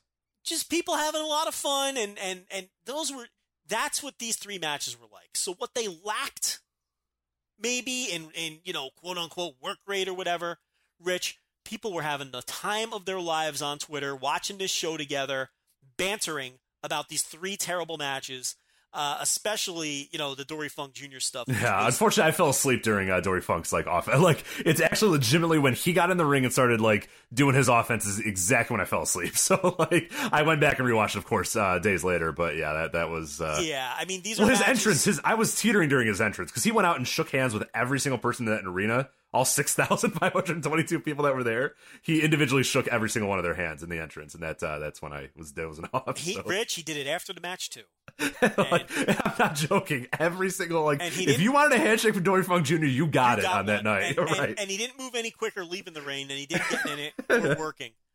Um, look, it was embarrassing. It's like I feared for the man's safety. Um, I, I don't think I've seen a more. I mean, modern day Mil Mascaras uh, felt bad for this guy. I mean, it was just bad. He could not. He could barely move. He took a bump, and I nearly. I, I thought he was just going to disintegrate into dust when he hit the mat. I mean, it was just ugly stuff. Um, and look, and it, it, it he made Chavo Guerrero Sr. look like a spry youngster. right. Chavo looked like I Will mean, Ospreay out there. He really did. I mean, I, you know, no joke. It's like Ultimo Dragon's like 45, and he was the youngest guy on his team. Tajiri was on it. Listen, Tajiri's coming to work 205. Tajiri is washed up, people. I mean, Tajiri is done. I mean, he's just he's been done for years. He hasn't had a good match in forever. People put him over at Cruiserweight Classic. I didn't think he was that good. I I, I, have no idea why WWE is bringing Tajiri back. Uh, he's very mediocre at this point. Um, and look, I'm a big Tajiri fan. He's one of my favorite wrestlers ever, but I, they really shouldn't bring him back. These three matches, and then he had the match with all the dragons. I don't know if you were awake for that one. It's like Oh, the was- tigers, all the tigers, right? There was a match Yeah, with like yeah. four tigers in it. Um, I was awake for that one. Yeah, I, I was. I, I becoming comatose, and then Dory Funk really did me in, and then you know I came back and I watched. I rewatched all of it. But yeah, now the that point was to make here is your Ray Palomas from Dove and your Diablos and your uh, your Dark Nightmares from Tradition, people like this, and uh, the reason all these guys were on the show, and you, you know Naoshi Sano, people like the, the guy from Heat Up, okay. All Japan, when they're running their house shows in these little towns, they use the local indie talent to fill out their cards. And not only that, but then the local indie talent helps them promote the show and draw fans. So this was kind of like the way this was explained was like this was like a gift back to those guys. So then you put Sure. these Ray Palomas and whatnot on this show, they get themselves their their biggest payout of the year for working this giant show, and it's sort of a thank you gesture for helping all Japan all year long. Again, very intelligently booked, you know, and very very intelligently promoted to put these guys on the show and, and reward them for helping out all Japan draw, you know, help them draw in these small towns all year long. So from that perspective, again, this didn't make for the greatest first half of a show, but eh, you know, it was it was good business. it was super fun though, man, because it was just cool seeing like the parade of guys coming out, and you're like, oh, Sure. look at that guy! Like, who the hell is that? Like, there are people that never you know, people discovered for the first time, or just guys that are silly. You know, you have Kaiji Tomato coming out, and you got you know, like you said, Ray Pal- Palama. I mean, there was just so many. It was just super fun. Those four matches. I and mean, it's that- like that- twi- and here's the and you know what the thing Twitter ruins a lot of wrestling because everyone's miserable. This is an instance where Twitter helps wrestling. Yeah. Twitter was so fun during these matches because we know? all unite around it. Because no one's gonna have the hot take of like, no, that match was good. You know, fuck Right. you. You know, like yeah, no one cared. Like it was obviously just all a big kind of haha joke or whatever, which is fine. That's when wrestling's at its best sometimes. Uh, it's just everyone having fun and bantering, and you know, and and and and, and this is the kind of uh, stuff that, that that Twitter was, you know, improves upon right instead of everybody dragging everything down all the time. So it was, it really was a lot of fun that night. But I mean, yeah, overall, good show. Way too long. Um, you know, the 6,500 fans. Look, they sold a lot of those tickets to sponsors. Sponsors bought huge blocks of tickets. We had Jojo Remy there live. He didn't think 6,500 people were there. He got comps. He got upgraded with comps, I believe, too. So they even up, he even you know wanted to improve his seats and got those for free. A lot of people there didn't pay, but the tickets were sold because the sponsors paid for the tickets. So and there probably weren't 6500 they probably inflated the number too but there was probably four or five thousand people there and a lot of the seats were paid for look it's kind of cheating but rich i don't care where all if new japan did something like this i'd have a problem with it if all japan does something like this at the point of their growth that they're in i have no problem with it because Right. They yeah, right. No, they want twenty percent of those people to, to buy another ticket. You know, buy a ticket down the line. Like you get them in the building and say, Hey, here's what we are, and then maybe they go, Okay, cool. Yeah, I'm into this, I'll come back. You know, Now, that's all that's what Japan- you want. Yeah. Yeah, and if now if all Japan's doing this three years from now, it's like, all right, come on, you know, this is bull. But here's the thing: the other thing too is you wanted a full building and a good atmosphere for this show. The worst thing could have been if they just you know tried to sell these tickets legit and they sold 2,500 tickets and it was a dead, empty, giant building. That would have been terrible. But this show had a great atmosphere because there were people there. So from that perspective too, of simply just getting people in the building, it's a bonus that they got the, that they conned the sponsors into paying for the tickets. That's great. But even if they were all comps, that would have been fine with me because at least you have a good atmosphere. And for all Japan right now, it's all about perception. You have to give the perception that you're successful. You know what I mean? To continue this forward momentum rolling. Now, the next time they go to Sumo Hall, if they keep pulling this stuff two, three, four, show, four shows down the line, that's not real growth. I'm okay with it not being quote unquote real growth right now be- because of the position they're in as a company at the moment. I have no problem with it. I, you know, it, it is sort of, con- it, you know what it is? It's akin to taking an open book test, right? They passed, they did well, but eventually they're going to have to pass a real exam. But Right. I'm not worried about that. We'll worry about that at the end of the semester. You see what I'm saying with that analogy? It's okay for now. So I, I didn't really have a huge problem with it. I don't know if 6,500 people were there, I, but there were. Look, it didn't look. It wasn't empty. I mean, there were empty seats. Don't get me wrong, but it it, it didn't look like the show. They didn't give the perception that the show had bombed, and I think that's important. Right, it wasn't a sold show and then nobody showed up. I mean, those people showed up one way or another. You know, whether they paid you know full price for the ticket or not, they showed up, and, that, and that's a big deal. That's what you want. You want those people with eyes on your product, and then you know you hopefully retain them and have them come back, and that that's going to be the goal for all Japan as they're continuing to kind of get out of their uh, the hole they were in, and, and you know slowly but surely they're getting there. So it's it's it's been fun to watch that ride. All right, uh, Dragon Gate. We have uh, a few more minutes left to go, and I did want to talk at least about not not a giant discussion of Dragon Gate, but I wanted to talk about a match on the 12-1 show. And if, for people that are interested about this show, uh, we have a review on our website, voicewrestling.com. Case loaded a review of this uh, Dragon Gate, Fantastic Gate, December 1st. This match we do have to talk about because I think it's a, historic match in Dragon Gate, and I think a match that everybody has to see, whether you're a Dragon Gate fan or not. And it was CIMA, Dragon Kid, Gamma, Mas- uh, Mochizuki, Don Fuji against Ben K, Shun Skywalker, Hyo Watanabe, Yuki Yoshioka, and then Katsumi Takashima.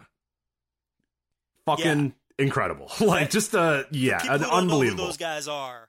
Yeah, give, give some background here, some context. Five rookies against five of the oldest veterans on the Right, roster. the vet, the original Toryumon yeah. crew. The you Yep. know the guys trained by the hand of Ultimo Dragon. When you're talking about CIMA, Dragon Kid, Don Fuji, um, you know th- these are guys that are in their early 40s, uh, late 30s slash early 40s, taking on five rookies. One who was making his Dragon Gate debut. Takashima, yes, in ring debut. Okay. The rest who are true rookies. I'm talking legitimate rookies, as in less than one year, you know, in the business. You know, two guys still wearing their black compression shorts. Okay. Three guys who were just given gimmicks a week or, you know, a month earlier or whatever on the 1110 show. And yes, this was such an awesome match. And it's, it's the kind of match that anyone would enjoy because it wasn't your typical Dragon Gate match. This was basically these five veterans putting a fucking beating. a beating. scary. At, points, it was like almost scary the, the amount of beating that these guys were giving out. And, and I'll tell you this: uh, this Takashima, who made his debut, which I learned listening to the Open the Voice Gate from a couple weeks ago, where Dragon Gate uh, Jai, uh, course from Open uh, iHeartDG.com, I heard you, yeah. guessed it. That's a great show. If you want to learn something about Dragon Gate history, it has a great three hours. Okay, um, you know Ta- Ta- Takashima had he's been in the Dragon Gate system since like 2011, but he just made his debut because he's had problems with his eyes. He has problems with his eyesight, and his uh, so what does CIMA do as soon as he tags into the match? Rich, he rakes the kid's eyes. How awesome! It's like it's a it's kind of like a wink wink nudge nudge thing. I'm sure it went over the heads of a lot of people. It would have went over my head if I didn't listen to that Open the Voice Gate show. But how awesome is that? Like he went right after the kid's eyes. I mean, it's just he's so dirty. And that was basically what this match was. It was the veterans just bullying these five kids and teaching them a lesson and giving them a beating. Even Gamma was so vicious with his Oh, eyes. Gamma was pissed. Yeah, no, these guys were just like, "You fucking rookies are gonna come to Korakuen Hall against us? Are you fucking kidding?" Dragon no. Kid Like, dropped a knee on one of the Watanabe boys, I think it was, and I'm sorry, he that was not a worked knee. I I I watched it four times.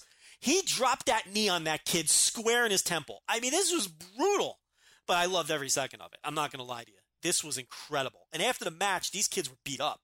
I mean, they, you know, the kid with the bad eyes had like red eyes. They, they're, he might not ever wrestle again. He might go home after this. But no, he was. Yeah, I, I, both those guys, the the Yoshioka and, and, and Takashima. I mean, for those guys being as as as young as they are, their jo- their in selling was just incredible as they're taking this beat down. Because you know, you kind of compare this to. I've been watching a lot of Henare in, in New Japan for the World Tag League. That's a dude that's like got nothing right now. I mean, he's he's getting better.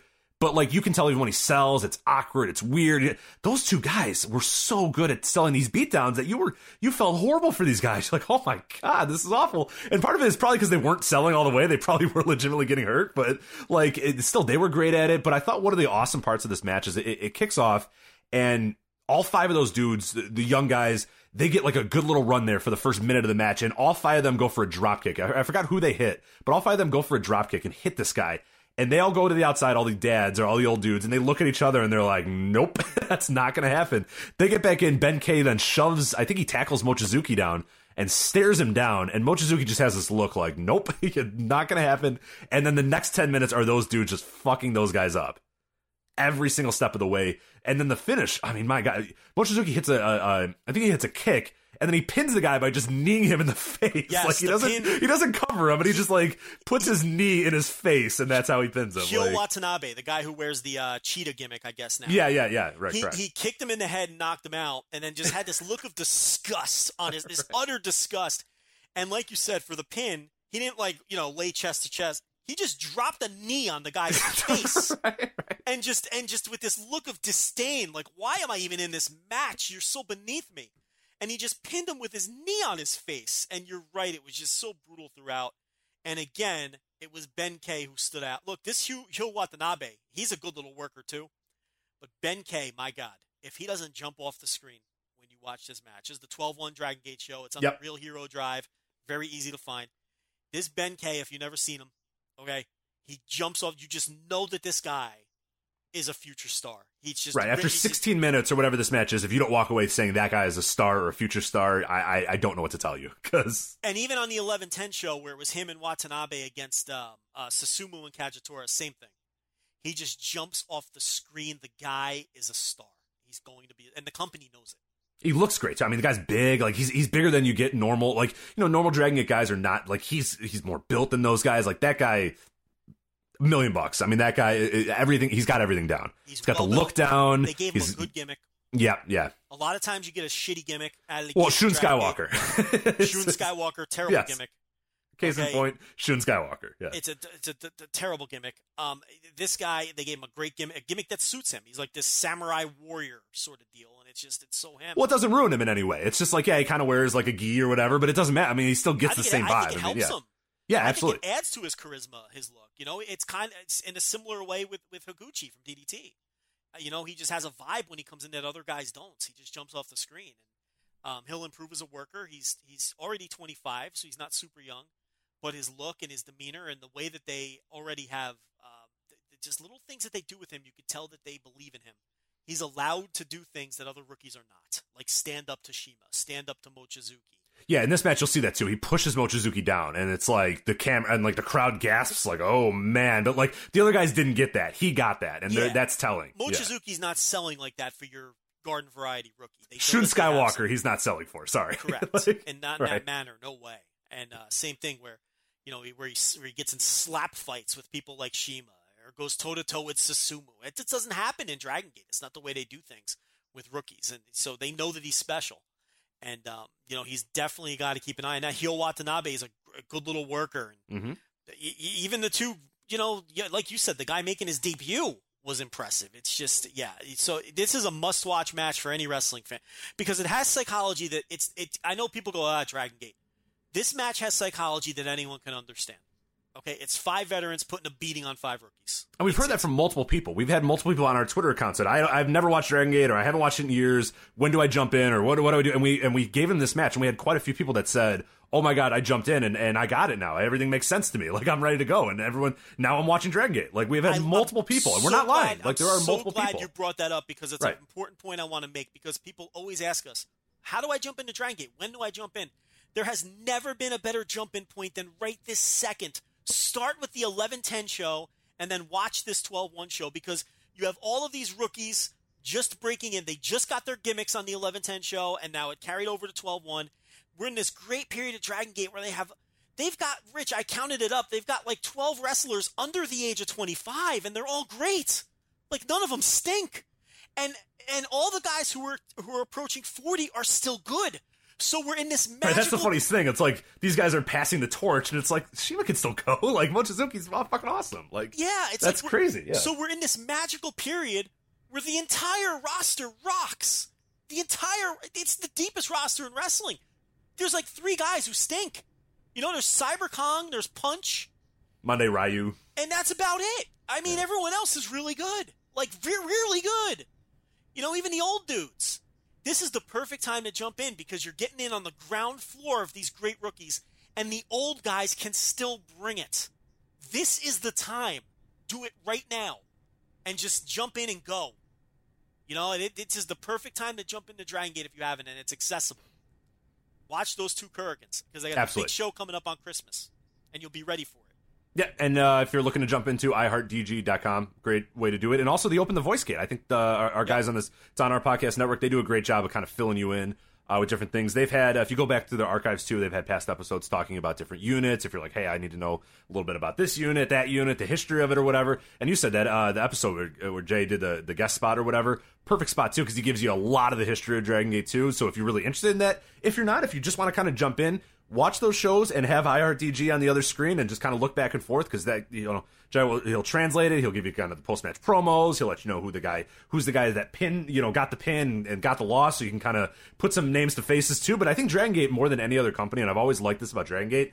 It's so easy to tell who the guys are. They don't blend in all that much. Every guy has a unique look, a unique hairstyle, a unique way about them in the ring. Like you do not mix guys up. Once you see a Gamma you know Gamma for life. You know what I mean? Like you're never going to get screw up Gamma and Genki Horiguchi. You, you know, And you know and- the difference between those two and the- guys. and the opening credits of the fucking show tell you what unit everybody's in. Exactly. Yeah. So it's, it's fantastic in that way, and, and they just do such a good idea where because I know people get overwhelmed, especially with Japanese wrestling, because it, it, you know you you can say it like some of the guys look alike, and you're hard to you know you don't know these guys, so you're kind of jumping in and going, okay, who, what's the difference in these guys? Who do I follow? Or whatever. You can watch Dragon Gate twice, and I think you pretty much will know every single one of those guys and know you know what their style is, a little bit about them, and like you said, what unit they're in, and that, that's that's a really good way to start. So yeah, I, I think there's no better time to jump into Dragon Gate if you've always kind of decided uh, I've been wavering, or maybe if you you jumped off uh, years ago and you want to get back on, this is a good time because you're on the ground floor of you know five to ten, just or, you know, got fifteen awesome young wrestlers in this company right now. It's it's incredible. It's a wealth of riches. They could they could not they could chop off five of those guys and still be fine. You know, like that's incredible. The, the roster is ridiculously stacked, but yeah, we're gonna do more Dragon Gate in detail when before that big show comes up. Oh sure, yeah. and then we're gonna do Noah in more detail too. But there just wasn't time. Yeah, ran out of time here tonight. But uh, anyway, let you know, uh, go to voicesofwrestling.com to uh, read any of our columns, opinions, reviews, all the other good stuff. Uh, voicesofwrestling.com slash forums as well, a really good discussion forum. As Joe mentioned, really good All uh, All Japan uh, thread, a really good Dragon Gate thread as well. But definitely check that out, voicesofwrestling.com slash forums. And of course, uh, this holiday season, make sure you're supporting our sponsors, MackWeldon.com. You go to MackWeldon.com and use promo code VOICES to get 20% off your next purchase of socks, underwear, shirts, hoodies, underwear, you know, whatever you want to buy from MackWeldon.com. Use MackWeldon.com. Use the promo code VOICES. So for Joe Lanza, I'm Rich Kraetsch, and we'll see you next time on the Voices of Wrestling podcast. Take care. Here it comes again. Lunch. Will it be the same old, same old? Or are you ready to take a vacation from the ordinary with the new Jamaican Jerk Turkey Sub at Firehouse Subs? Freshly sliced smoked turkey breast, craveably sweet mustard sauce, and a hint of Caribbean seasoning. Just $5.55 for a medium. Save time. Order the new Jamaican Jerk Turkey Sub on the Firehouse Subs app. Firehouse Subs. Enjoy more subs. Save more lives. Participating locations, limited time only, plus tax prices may vary for delivery.